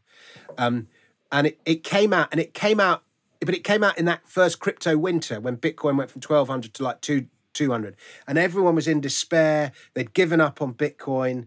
Um, and I remember we we tried to get it published in America, and the Americans were like, "No, no, Bitcoin's over. We've got another book about Bitcoin coming out next year, which was that uh, Nathaniel Popper book, Digital Gold or something." Yeah, uh, digital. and, yeah. and so they were like, no, no, we've already got, we've already got the Bitcoin book. So it never got proper release in America. So it never, you know, I, I never. But the book was written as a catch-up trade. I thought I'll become the guru about Bitcoin, even though I haven't made as much money out of it. And then, and then when the book came out, and then I obviously became a sort of target in the space, and I got hacked. Oh. And um, I remember I went to this big Bitcoin dinner, and everyone at the Bitcoin dinner got hacked. And you know, so my whole f- little fortune that I did have, even that went. And so I've got this, you know, I, I mean, I've since bought back in and I'm doing very well and I've Yeah. had lots of great speech and everything else. But I'm afraid I'm in the category, like I saw, I read yesterday about this guy, the first big hack in Bitcoin. He had $500,000 worth of Bitcoin nicked. Uh, and he had, but that was 25,000 Bitcoins. Jesus. Now, 25,000 bitcoins would be over a billion dollars Yeah. worth. Now, because I got hacked and I lost my, you know, what would be several million pounds worth today, um, you know, when that when it went to that one when it went to twenty thousand dollars, I used to wake up and have sleepless nights of regret about how rich I could have been. Probably it would have been tens of millions. Um, and but imagine being one of those guys who lost 25,000 coins or one of the people in MT Gox. They were right. They bought their bitcoins. They got in early. They saw it coming and they had them nicked. And you know, you know there are people who've committed suicide as a result of this. Well, there's that British guy who's got it all in the tip. He's got 7,000 Bitcoin in a tip. Yeah, well, he's become a Bitcoin Cash advocate, so Yeah, you know it, does terrible things to you. And the the the but you know he's still still fine. He still loves it and he works in the space. But you know all those people that had their coins stolen one way or another, or another, or s- you know there are people who bought at fifty cents and sold at five dollars and made ten times their money. Look, whoa, you know what mistake. So th- this is why the whole hodl narrative has come around because you just do not sell. Um, even like I tried to be clever the other day. I when it was at fifty eight thousand and it just pulled back. I thought, oh, this is going tits up. So I sold a few coins and I had my orders to buy back at forty two thousand five hundred. Ah, you were close. Forty three thousand. You were close. You and I'm good technical analysis. And I thought Yeah. I, I did the whole thing. I'll give myself a bit of leeway, and I missed it. And now it's gone back to fifty one thousand, and it's it's at the same price that I. You know, there was just trying me trying to be clever and, and trade it. And I'm good technical analyst. There are lots of people who are worse than me, and so you just can't fuck around with it. No, you just got to can't. just you just got to own it and swallow. Yeah, I had uh, back in 17, I had at one point. I saw you had 150 bitcoins. Well, you? it, actually, it was a bit more. It was about 180, but that's that's not in just in Bitcoin. That's in Bitcoin or altcoins valued in Bitcoin. And Yeah, then, okay. And then I bought half a million dollars of mining equipment and lost money on that. And then I uh, ended up the shit coins having to sell them at a loss. And then I was stuck in this contract for my mining where I was having to pay off in Bitcoin and. I lost, yeah, the majority of it, but like I've rebuilt myself. I've re, you know, I'm okay. I'm, I'm, I'm, I accept it. Like it's gone. Yeah. I missed it. I wish I'd done something different, but I'm certainly I'm certainly prepared different now for this year. I mean, I've bought a fair amount. Yeah, I put all the podcast profits into Bitcoin. Um, I've bought you know a good amount over uh, tw- uh, over over ten thousand. I, I bought a few at uh, seventeen and a half thousand with a bank loan, which was funny. Pissed a few people off when I said I lied. About I saw what it was that. That made me like. Was that the Lloyd's thing? Yeah, what it was is basically I I had to go. I can't remember what it, the reason was, but just say I had to go and get some money out of the bank once. I had to get some, and it, say it was for a car or pay pay a decorator, and it was cash, and I wanted like 3,000, 4,000. I went to the till to got it out, and they said, "Oh, well, can you tell us what it's for?" I was like, "No," and they said, "No, we need to know." I said, "Well, it's for coke and hookers." And I just got decided from then on, I'm just going to lie every time the bank asks me something. I'm just going to lie every single time. So, you know, when I took out my loan, they asked what it's for. I just lied. I go, I'm always going to lie. I just, it's none of your business. I've never missed a mortgage payment. I've never been in debt with you. I've always had my accounts in surplus. I've never complained. I've never done anything wrong. I'm the, I, I'm probably not the perfect customer because the perfect customer probably is in debt and does have an overdraft and, s- yeah. But I, like, I'm a, a good customer for 25 years. And it's just like none of your business. I'm not answering these questions. So when I took the loan, I did it, and then people, some people got really upset by it. Suddenly started defending the banks. You've committed fraud. I was thinking, what the fuck are you on about? Why are you? Def- why are you in? Why are you even in Bitcoin? Um, but yeah, so I did Was that. this the buy? Was this the buyback loan? Um, bounce back loan? no, no, no, no. This was just a loan. I woke up one morning and I'd seen the Saylor news that he was raising that first convertible note, and the Bitcoin Yeah. price dipped down to seventeen and a half thousand. I was laying in bed with my laptop, and I was like, "Let's see how much money Lloyd's will give me." Like immediately thirty five thousand, and then immediately put it into Bitcoin. Uh, I think I said it was for a car. I mean, my defense is I'm actually going to be buying a car with the profits for my dad. So, you know, I've kind of done what I said. But the I point being, that. back, It's back a to the point. one, isn't it? It's a Yeah. black Jaguar or something you're buying him. Yeah, well, he he's he's, he's always wanted a Jag. He could never afford it because he was always working so hard to put us through school. So like he can have that car. But the point the point being is like you get this. I think you have to go through a good four years of Bitcoin to understand how to be how to Bitcoin. You have to go through the ups and the downs and make all the mistakes and you know hopefully you Yeah, don't make I many mean, more mistakes in I the think- future. I saw some guy on Twitter about a month ago who managed to recover the keys for a wallet. Oh, wallet. that was great, wasn't it? He- uh, yeah, and you know, like that is literally the best way you could have possibly invested in Bitcoin, and and I'm I'm really pleased for that guy. And if, by the way, if the person who hacked me wants to give me my coins back, I'd be very grateful for them Yeah. if you've made all your millions. But the um, yeah, I mean, but the, the- like, like I, I know I'm pretty good friends with a lot of OGs, and they're everyone's very very shady. I'm I'm pretty open about my mistakes, Hmm. and I think a lot of OGs, you know, the, the you know the whole thing. You don't talk about you talk about Bitcoin, but not about how many you have or whatever Yeah. the phrase is. And uh, I wonder how many of them just never never sold. I And think I don't believe i don't, believe it. And Martin I think the market just Martti Malmi, Yeah. yeah, he told a good story 50 about that. 50,000. He had over 50, he had 55,000 coins. Yeah, so but he'd he- be a billionaire twice over. Yeah, but he was He saying, mu- I mean, he dealt with it well in that story, but he still must have sleepless nights. Of course, but you have that all through. I mean, I could think, I wish I hadn't got married because my divorce cost me so much. I wish I hadn't done this job. Like you can have all those regrets. But I, I thought his story was really good because he said, you know, I've got this flat. Like my son at the moment is like, Dad, why don't you sell some, get yourself a car? You, you know, he's always encouraging me. I was like, no, you need to hold on. But the, the other point is, you, you you might be buying yourself future, more, yeah, higher wealth in the future, but you're also losing time. You know, so I've got no issue. Like, if the kids, once this lockdown's over, want to go on a really big, lovely holiday to, I don't know, somewhere in the Caribbean and get a nice villa out in the water, like, let's sell a bit of Bitcoin because you can have that memory. And, you know, we don't know, we never know how much time we've got. You know, what's the point It's in a very millennial attitude. Well, you've, I think you've got to live a little. Like, I mean, how, Oh, you do. how rich do you need So let be? me ask you. Let me ask you a Yeah. question. My dad died earlier this year, Yeah, and he left each of my kids uh, ten grand. Mhm. So they've each got ten grand. Do they buy? Uh, and and the, the age of the kids is 20, 18, 16, 14. Do they? So they they've each got ten grand, and the the money will come. It's it's it's like it'll be about three months away. They'll get their money. Yeah. Do I buy them each 10 grand's worth of Bitcoin at whatever the market price is at the time? Do I uh, buy them a sensible, stick it in an ISA and buy them a sensible portfolio of, you know, FTSE 250 stocks or whatever? Do I just let them blow it on clothes or whatever? Or do I, or do my daughter wants to take the 10 grand and spend it on a year off? What's the best, which is the best uh, option? Go traveling. Well, the, the best option is free choice, right? But Yeah. what I would throw in there is like, yeah, just go traveling. I mean, the, yeah, look, the reality is, I- my I had this conversation with my son. I've actually got got, got him his first hardware wallet here, ready to go. And um, I said to him, like, you need to start learning about Bitcoin. one. Yeah, put some savings away.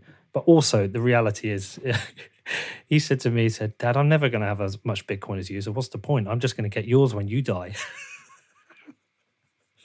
So why don't you just let them go traveling? Let them spend it, whatever they want, and leave a little bit of Bitcoin Yeah. for them. Yeah, I'm, I'm, I think I will. I think you could just lay it out for them. What do you want to do? You know, here are your, you. You've given the options. So you say, here are your options. You know, Well, the obvious thing to do is to put, you know, two and a half grand in Bitcoin, two and a half grand in FTSE stocks, two and a half grand traveling, and two and a half grand on partying in London, you know, which I think is the worst thing you can do. I think you want to stick it all in one and really go for it. I, I think the traveling thing. I've said to my son. It's funny. I wish I'd done it differently. So I've since my children were born, the day they pretty much the day they're born, I set up a bank account. I put fifty quid a month in. It's just a direct debit that's sat there. Because in my head at the time I did it, I was like, well, by the time you're eighteen, that's your year off, go around the world fund. Yeah, they'll have 10, 12 grand, whatever it is. Imagine a, at 2009, I'd switch that over to Bitcoin. They'd be billionaires. I know. Right, let me tell you, let's talk about gold stocks. You want Yes, to talk about please. gold stocks? Yeah, tell me what's going Okay, on with so- gold. I came to gold stocks in 2005. Mm-hmm. And, you know, I'd made a bit of money and I was looking to invest it. I started reading on the internet and I started reading about gold and I started reading about money and I started to understand the thing about, you know, the fraud that is fiat currency and everything that Bitcoin understands. And by the way, one of the most important things that Bitcoin has done for the world is once you buy Bitcoin, you become an advocate of Bitcoin. You become a either you're a miner or you're a communicator or you're an educator or you're a salesman or you build some business on the Bitcoin infrastructure. Just by getting involved in Bitcoin, you add to it. And that's a mm-hmm. really positive dynamic. And but one of the most important things Bitcoin has done and and the the, the most powerful message in this whole thing has been the Bitcoin price, you know, relentlessly going up, is it has taken that anti-fiat money narrative into the mainstream. You know, the fraud that is inflation measures is is exposed by Bitcoin, and more and more people get it. I remember, you know, in 2005, 2006, I made it my life to try and educate people about it. That's why I wrote that film Four Horsemen and many other books and, and animated videos about the evils of fiat money. And you know, a lot of them are the most watched stuff on the subject. And Bitcoin has just taken that to a whole nother level. And I just think that's so important to the world. Um, but in any case, this same narrative was out there in 2005, 2006, except it wasn't Bitcoin, it was gold. It was gold that was going to save us. We had to go back to gold. Gold is honest money, it is traditional money, it has no other, purpose in the world except to be wealth. It is the purest, most distilled store of wealth there is in the world.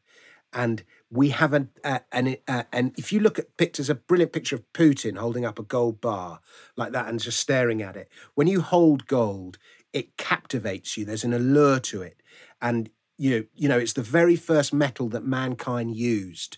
You know, he used gold long before he used copper or tin or everything like that. He found bits, nuggets in streams and so on, and he began to use it, and they'd use it as reward, and it was, you know, it was money in the Stone Age, effectively. And the first examples of human beings um, using gold are like ten or twenty thousand years older than any other metal. And I think we have an instinct for beauty, and we have the same instinct for gold. And it was just such a strong narrative. And it was confirmed by the gold price because every year the gold price was going, it seems pathetic to a Bitcoiner, but every year the gold price was going up 15, 20%. And the story was getting out. They invented the gold ETFs. There were bullion vaults that ordinary retail investors could put their money in and buy physical gold. Um, institutional money was coming in via the ETFs. And these things called junior mining companies emerged. You'd have the large mining companies, Newmont and Barrick and things like that. But you'd have these junior mining companies, which were basically mining exploration companies.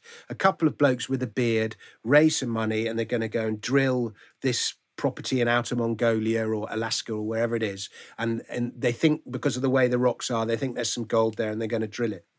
And this idea that junior mining companies were effectively an option on the gold price came along. And so, and junior mining companies were like Bitcoin. They would double and triple and quadruple for no reason whatsoever.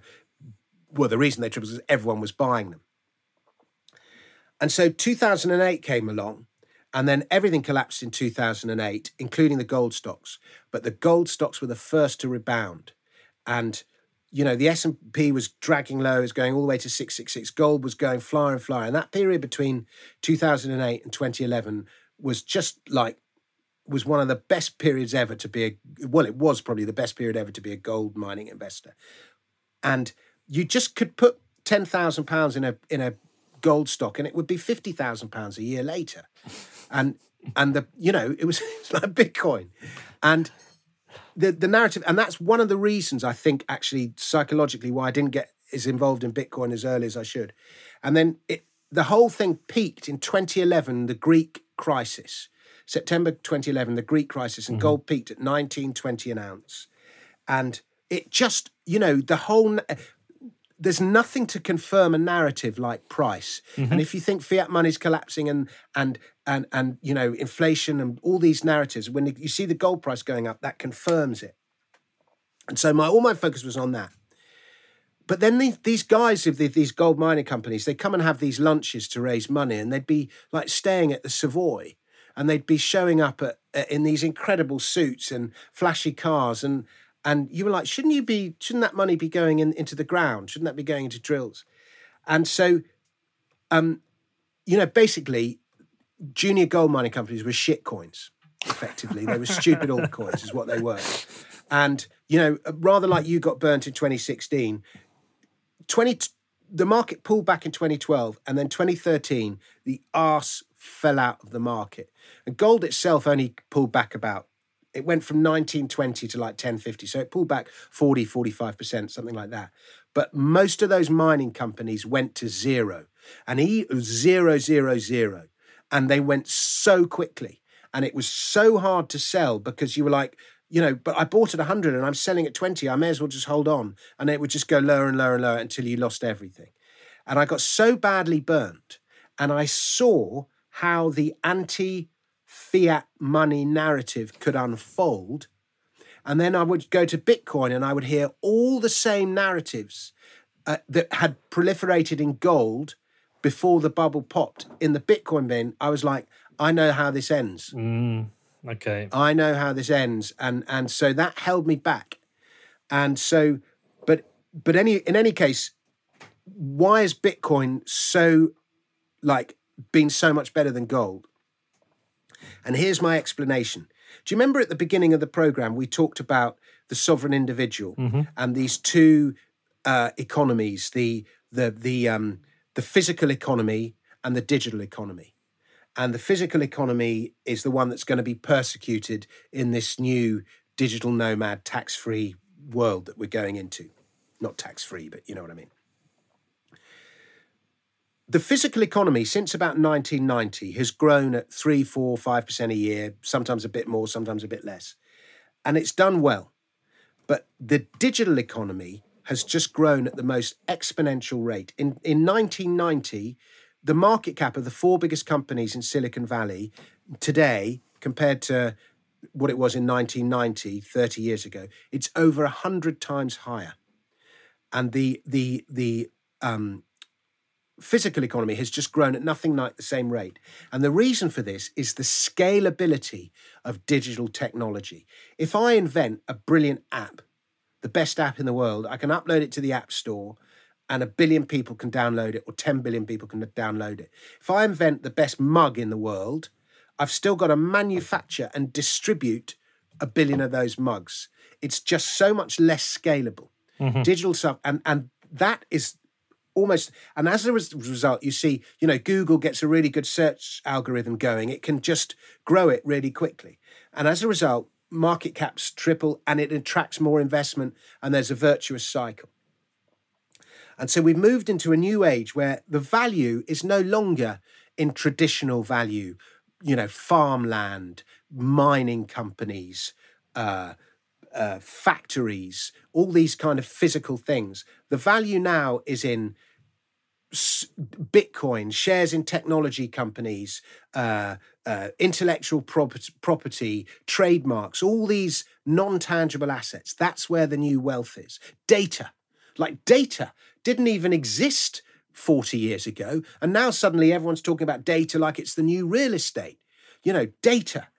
And, and so the real wealth is to be found in the digital economy. And gold is the single most analog asset there is. Mm-hmm. It is so analog.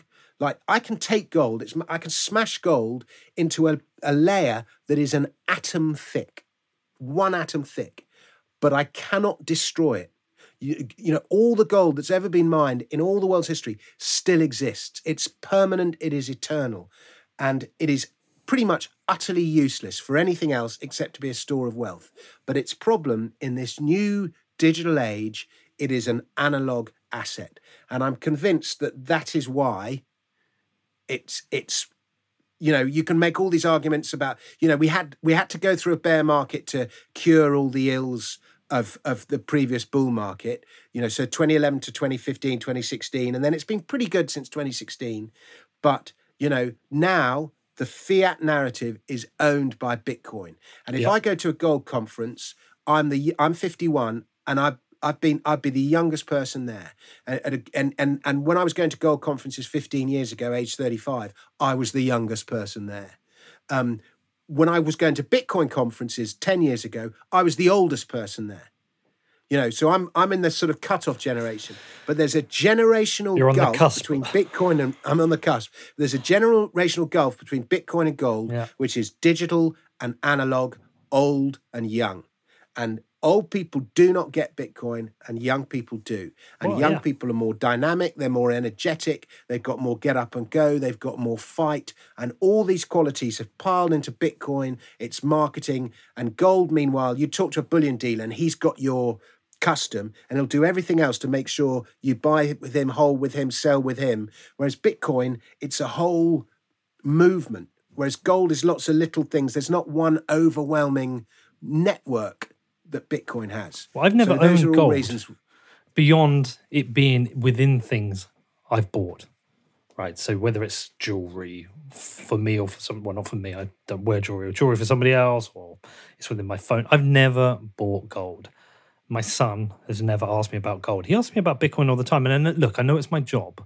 Like, so he has that side interest. But at the same time, he was listening to Logan Paul the other day, uh, his podcast talking about Bitcoin and cryptocurrencies and NFTs, but he asks about it and he wants to own Bitcoin. He gets it makes sense to him in his world and his life. So everything you're saying is that transitional thing, and it's kind of funny when you It's talk the about it like- narrative. it's the narrative. We respond to stories. There's no narrative for gold. We do, but also I think you can spin in there the ease of use as well. You there is that ease of use, ease of access, which makes it a more compelling. Uh, uh, uh, yeah, it's like Vijay Boyapati said. He did a he was on uh, Tom Woods show, and he said Bitcoin is like gold, but it has this uh, magical property that you can teleport it anywhere in the world. And I just love that that narrative. Well, yeah, so it's narrative. It is narrative. You're right. It is narrative. But it, what is really interesting is that I've been, yeah, my my Bitcoin period from 13 to 17 was really buying drugs on the Silk Road in 13, trading and losing, forgetting about it. And then I've been properly in from like N16 to now. And I've heard all the narratives about what Bitcoin can really be. And there was always that tinge of doubt. Well, it's still magic internet money. I get what you, I get what you're saying, but but now I'm I'm fully in. I'm fully convinced. I get it now. There's no like I do not want to sell it. I- yeah, I would like maybe at some point to leverage it or maybe sell it a little bit, but generally speaking, I think the writing's on the wall for for gold and fiat currency. So I don't know if you felt that. Listen, I, I've still got loads of gold, so let's not let's not. Let's not this, destroy. this is you see this round my neck. yeah, this little bit of gold here. I had two, I had some sovereigns, gold sovereigns, and I took two of them. I was so pissed off with gold in about 2014. You know, I was just sat there holding this fucking thing that kept falling in value. And, you know, the gold, I bought all that gold and I was I was going to be a billionaire because we were going to go back to a gold standard. I was going to liquidate my gold and, and buy Soho. You know, that was the plan. Should have done it with Bitcoin. Anyway, Mm. so I took two sovereigns, I was, and I, and there was a, a, a woman in my the, my school son um, my daughter's school had a like a little market fair, and there was a woman who was working on jewelry there at the market fair, and I said, "Can I give you two sovereigns and you make me an, a necklace?" Because I thought I'd just wear at least I'll have some pleasure to be got from the gold by wearing it, and so I've always worn this necklace ever since, which is basically half an ounce of gold, and the like if you ask me what's going to be worth more in 200 years time gold or bitcoin i would say almost certainly gold um but You we don't explain that. invest with 200 year time frames we invest in you know five year three year Well, five year we're, we're lucky between us. We're not. i mean, we're ten years apart, but like we can have a broad range. We've got twenty to thirty good years left, and then the decrepit bit Sure. afterwards. but So- i mean we don't invest with 30 year time why. So why invest in three two to hundred five years? Because what? Because gold will always exist, but Bitcoin could die, or something else could come along. Or Yeah, I mean, I'd like to have this conversation with Michael Saylor because I'm sure he'd put me right. But the some new technology will come along, some new monetary technology um, that will supersede uh, Bitcoin. I don't. Know, People have said about this. come along that's better. I don't know and what the new know, technology but needs it's- to it's- do. Like, what does Well- this new technology need to do? Because the thing about know. Bitcoin is, I don't think it is about the technology. I think it is about the mystery, the decentralization, the the anonymous creator, the mythology. I, I think, and its narrative and its network effect. What you know, there's already there's already There, there will are- be something. Will I don't know what it is, Yeah. Peter, but something will come along. Either the technology will be better. You know, there could be. There's all sorts of problems that can happen with Bitcoin. Too many bitcoins could be lost. 200 years in the future.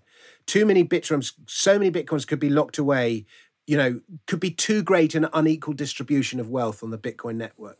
Too few people could earn too many just by virtue of the when they bought, you know. And it, it does seem at the moment there's less and less Bitcoin on the market. More and more people are buying, and there's, so there's less and less available. But you know, there is like again coming back to daylight robbery. Money is technology. What we use as money has always been driven by technology. So we talked about the mud, the evolution from the balls to the writing in the clay tablets. You know, in in 700 years BC in ancient Lydia, they found ways. Uh, um, I forgot the forget the king who did it. It was the Crease Alates, Alates, A L Y T T E S. Aliates, I don't know how you, how you, how you pronounce it, minted the first coins in ancient Lydia. They were probably minting them earlier in China. And so coinage, where you could certify the amount of metal in a coin and then stamp it with the issuer to guarantee the purity, you know, it was a much better of, of form of money than the sticks that they used at the time or whatever other forms of, of money they used. And so you'd, you'd see copper coins, um, silver coins, and gold coins. And then, you know, coinage was one of the most brilliant technologies ever. We still use it today, just. But, you know, it's a technology, and the, the, the use of that technology has improved throughout all, out all that time. But the basic principle was invented 700 years BC. But then you know, the next evolution in money was the inventing of the printing press. And we found that, you know, it's more convenient rather than using gold coins to use bits of paper instead. And this happened in China and under Kublai Khan or whoever it was. Uh, and, and then in the UK, in the Western Europe, it, it came about, you know, from about the 1400s onwards. And then we started using running cash notes. And then we got the invention of the Bank of England and we'd have state sponsored notes and so on. And paper money became paper replaced gold. It was still backed by gold, but use of paper was just more convenient. And then the next stage in the evolution was the evolution of digital technology and communications. People forget the role of, of, of communication in money. Like mm. the hmm. first transatlantic um, transactions between the dollar and the pound happened in whenever it was 1850 or 1860 with the invention of the of, of the telegram and by telex and the, the, the cable that, that's where we get the expression cable from but the cable went across and the money was transferred it wasn't transferred across the table but it was just acknowledged by both sides of the trade that that money had now passed there. So there wasn't a physical passing of money. It was just a communication. So you know when you hear this thing as oh well gold's useless because you can't if i want to port 100000 you know, 100 pounds of gold from America to China, that's going to take me a warship and, you know, 20 years and it's going to, uh, 20 days and it's going to cost me this much. Well, no, you can still have the vault and just the ownership can be transferred. You know, well, it's, it's quite. It's worked out well for Venezuela with us uh, holding their gold. Uh, I mean, well, exactly, and... but yeah, ex- there are all sorts of other yeah, issues yeah. to do with where the ownership is stored. I accept that, but the the the point being that you know the bitcoin never moves it's just the transfer of own ownership is is just is is on the is on the blockchain it's logged on the blockchain so now you own it you know it's the same as the old stones of Yap so you, you know the, the stones stayed where they, where they were but the ownership transferred in, in in the in the in the ledger which was in people's heads. Um so you know the same can apply to gold. So it's not totally redundant. It just badly mm. needs to reinvent itself. But coming back to the the money is tech thing you know, digital technology came along and it was much better and we can send money by internet banking now. And so the checks died a death. So paper money's died a death. We don't use paper money barely at all anymore.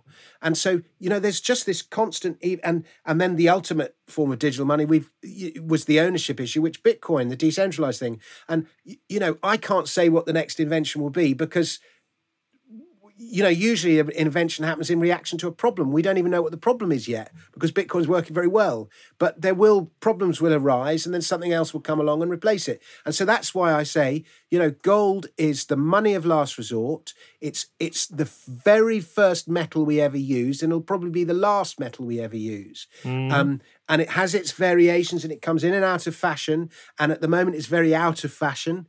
And you know, I, I I would advise people to more, be more overweight Bitcoin at the moment than they are gold. But you know, I'm hedged. I've got both. But in in in 200 years' time, I would in five years' time, I'd bet on Bitcoin, but with a 200 year time frame, I'd bet on gold. But why don't know, you- what, why don't I- you sell what your do I gold and care buy about Bitcoin? a 200 year time frame? Yeah, because I'm exactly. not going to be alive. Why don't you sell your Bitcoin, uh, your gold and buy Bitcoin? Why, why are you short Bitcoin, Dominic? Why are you short Bitcoin? I have sold gold and bought Bitcoin, and not early enough. Oh well, man. Listen, look, we've uh, we've crushed out a pretty good couple of hours here. Um, I think we've. Ab- Is there anything we've not covered that you as burning on your list? Loads, but just well, let's, listen, let's if do you another ever, one. yeah, whenever you're up, I'm, I'm, I'm, I can talk forever, and as you probably gathered, and and whenever you know, if you need a guest or something, you know, I'm only up the road. Well, I think this We is going to be very in- I look forward to actually meeting in person. Yeah. So day. what we'll do, what we'll do is when all this bullshit's over and Boris lets us out, let's meet up. Let's go out in Soho. Um, there's a restaurant I really like down on. You, you'll know Frith Street. Yeah, Yeah, just opposite Ronnie's. Street. Yeah, I love Frith Street. It's where I get all my tattoos. All, this is this all on Frith Street. Um, but Oh, there's is a it? yeah. Do you know Chotto Matte on Frith Street, the, the Japanese Peruvian place? I think no, I think I've eaten there once, but I, I can't. I I think I've eaten there once, but has it got sort of benches all up and down, or is it all separate tables? It's got benches around. No, it's separate tables. It's separate tables. It's on two floors. Anyway, we'll go there. It's, it's that's my favourite place in, lunch, uh, London. I'll take you there, and then uh, we can go to Ronnie Scott's afterwards and have a drink because I always Sure, that'd be fun. We can go to the a- Groucho Club and, and, and be co. Or we can be like, um, you know, horrible media whores. Yeah, And I'll, I'll go. And, Berwick Street is where I want to live. That's my favourite ever street. I mean, I would I've got. Do you want to see? anywhere, any of those places around there. Um, what what? How many tattoos have you got? Fifty-three, I think. You're kidding. I think so. Fifty-three. I've, I've only got one, but I want to get. I do want to get. Have you got a Bitcoin tattoo? No, I did think about that, and I, I you know, there, Is that too religious? yeah, and, and I've, there's a couple of tattoos I've regretted in my life, and that's one I wear in the future. I might regret it. You know, it's a bit like I don't know. I, Like, yeah. having laser eyes on your Bitcoin. On Have, your have you got? for have you got a Bitcoin tattoo? No, I haven't, but I'm tempted to get one. I wanted to get one. Bitcoin fixes this. Um, I can't remember. There was another one. I was talking to my girl. I've got. I've only got one, which is Professor Calculus from the Tintin books. Um, but I, I, I want to get. Uh, I want to get one that says "Know thyself," but in either in Greek or in Latin. But the um, apparently that's really cliched. My girlfriend says she had her previous bloke had one of those on, so maybe I shouldn't get that one. I- I had a really witty idea for a tattoo, but I forget what it was. Usually, the witty ones are the ones you pro- probably regret. I've got, I've got certainly three or four I regret. Uh, that's why you just get more, so the the shit ones get lost amongst amongst the others. It is addictive, isn't it? It's like plastic Very, surgery. You, you keep wanting addictive. to get more. Yeah, although I haven't had any for a couple of years, um, so I am overdue to to. They fucking hurt. That's the problem. And I went through a phase of about two years of getting them all the time. I was like, and then I started to get ill. I'd have one, and I'd have like a flu for twenty four hours. You just feel terrible because Was that it's the impurities getting in your bloodstream or N- something? no, I it's, I think it's the bo- it's the shock to the body because essentially it's like a trauma when you have a tattoo because you're constantly attacking it with a needle. Um, and I just think after a while, my body was like, "Look, you need to have a break." So I, I am overdue getting one. I'm, I'm overdue any trip to Frith Street. I haven't actually been into London since before the lockdown, the first lockdown. So it's come up to a I've year, been and I'm. three times. ah, I used to be there. I used to be there every every You week. You said you went into London between the two lockdowns. Yes, you're right. I drove through London. I drove through London. Okay. Yeah, I was driving through Soho because I was. What was I there for? The traffic kids is horrendous. Yeah, the traffic was, and I was. They were like. But that's that's because everyone's nobody's using public transport because they don't want to get COVID. well, but also they seem to have put. A, they seem to have pedestrianised part of Soho, and Oh, we were being routed around. But I haven't actually. When I say I haven't been, I haven't been out in London. You know, I just haven't okay. been out. I haven't been like and had a drink. Haven't been to a show. Look, haven't done all the We'll things go, we we'll want go to and get a ta- we'll go and get pissed and then get a tattoo. We'll get tattoos. We're going to see Jordan Tier at Frith Street. We'll get tattoos. We'll get drunk. I'll bring my friend Tom, who I think you'll like, and uh, we'll get some food. But look, this has been great. Um, people are going to love this. I'm probably going to have you on very soon again to uh, just talk shit Uh, with pleasure. And um, yeah, I mean, I'm I'm I'm really doing as many podcasts as possible at the moment because I'm trying to Yeah, this promote book, this Daylight book. Robbery. Yeah, daylight robbery. I mean, did- I've got it. People can check I out think that. people will love it. But but Bitcoiners, it's only three quid.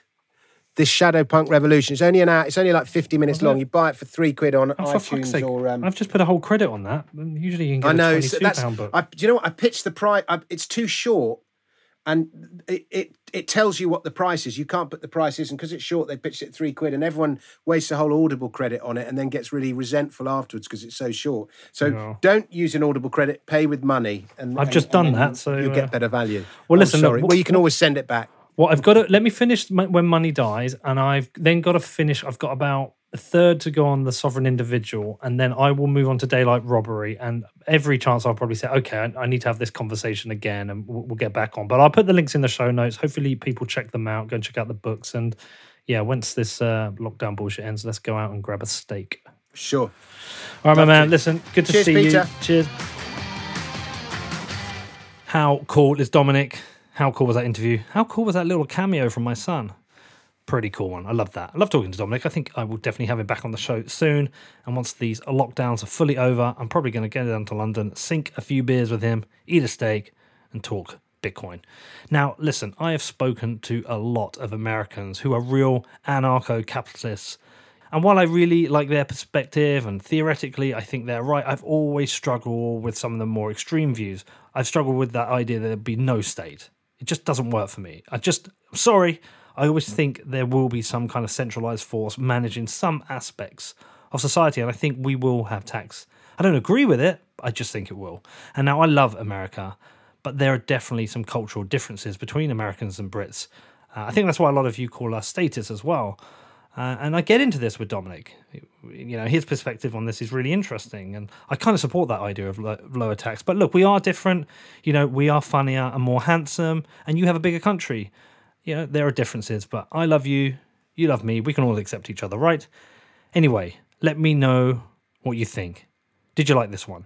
And if you want to reach out, you can hit me up. It's hello at whatbitcoindid.com, or you can even join our What Bitcoin Did Telegram channel, which Ben Prentice, our new producer, is working hard on making a little bit more interesting. Now, if you do want to support the show, if you listen, you want to help me out, please do go and leave me a review on Apple Podcasts. Hopefully, you think the show deserves five star. Hopefully, you do. Outside of that, please do go and check out Never Edit. That's at neveredit.com. That's our daily newsletter, tech, macro, and Bitcoin. And go and check out defiance.news, our other sister podcast, where we talk about some things outside of Bitcoin. Okay, hope you have a great rest of your week. I'll see you all Friday. Got a banging, banging show coming out with Breedlove. You're going to love that one. All about the sovereign individual.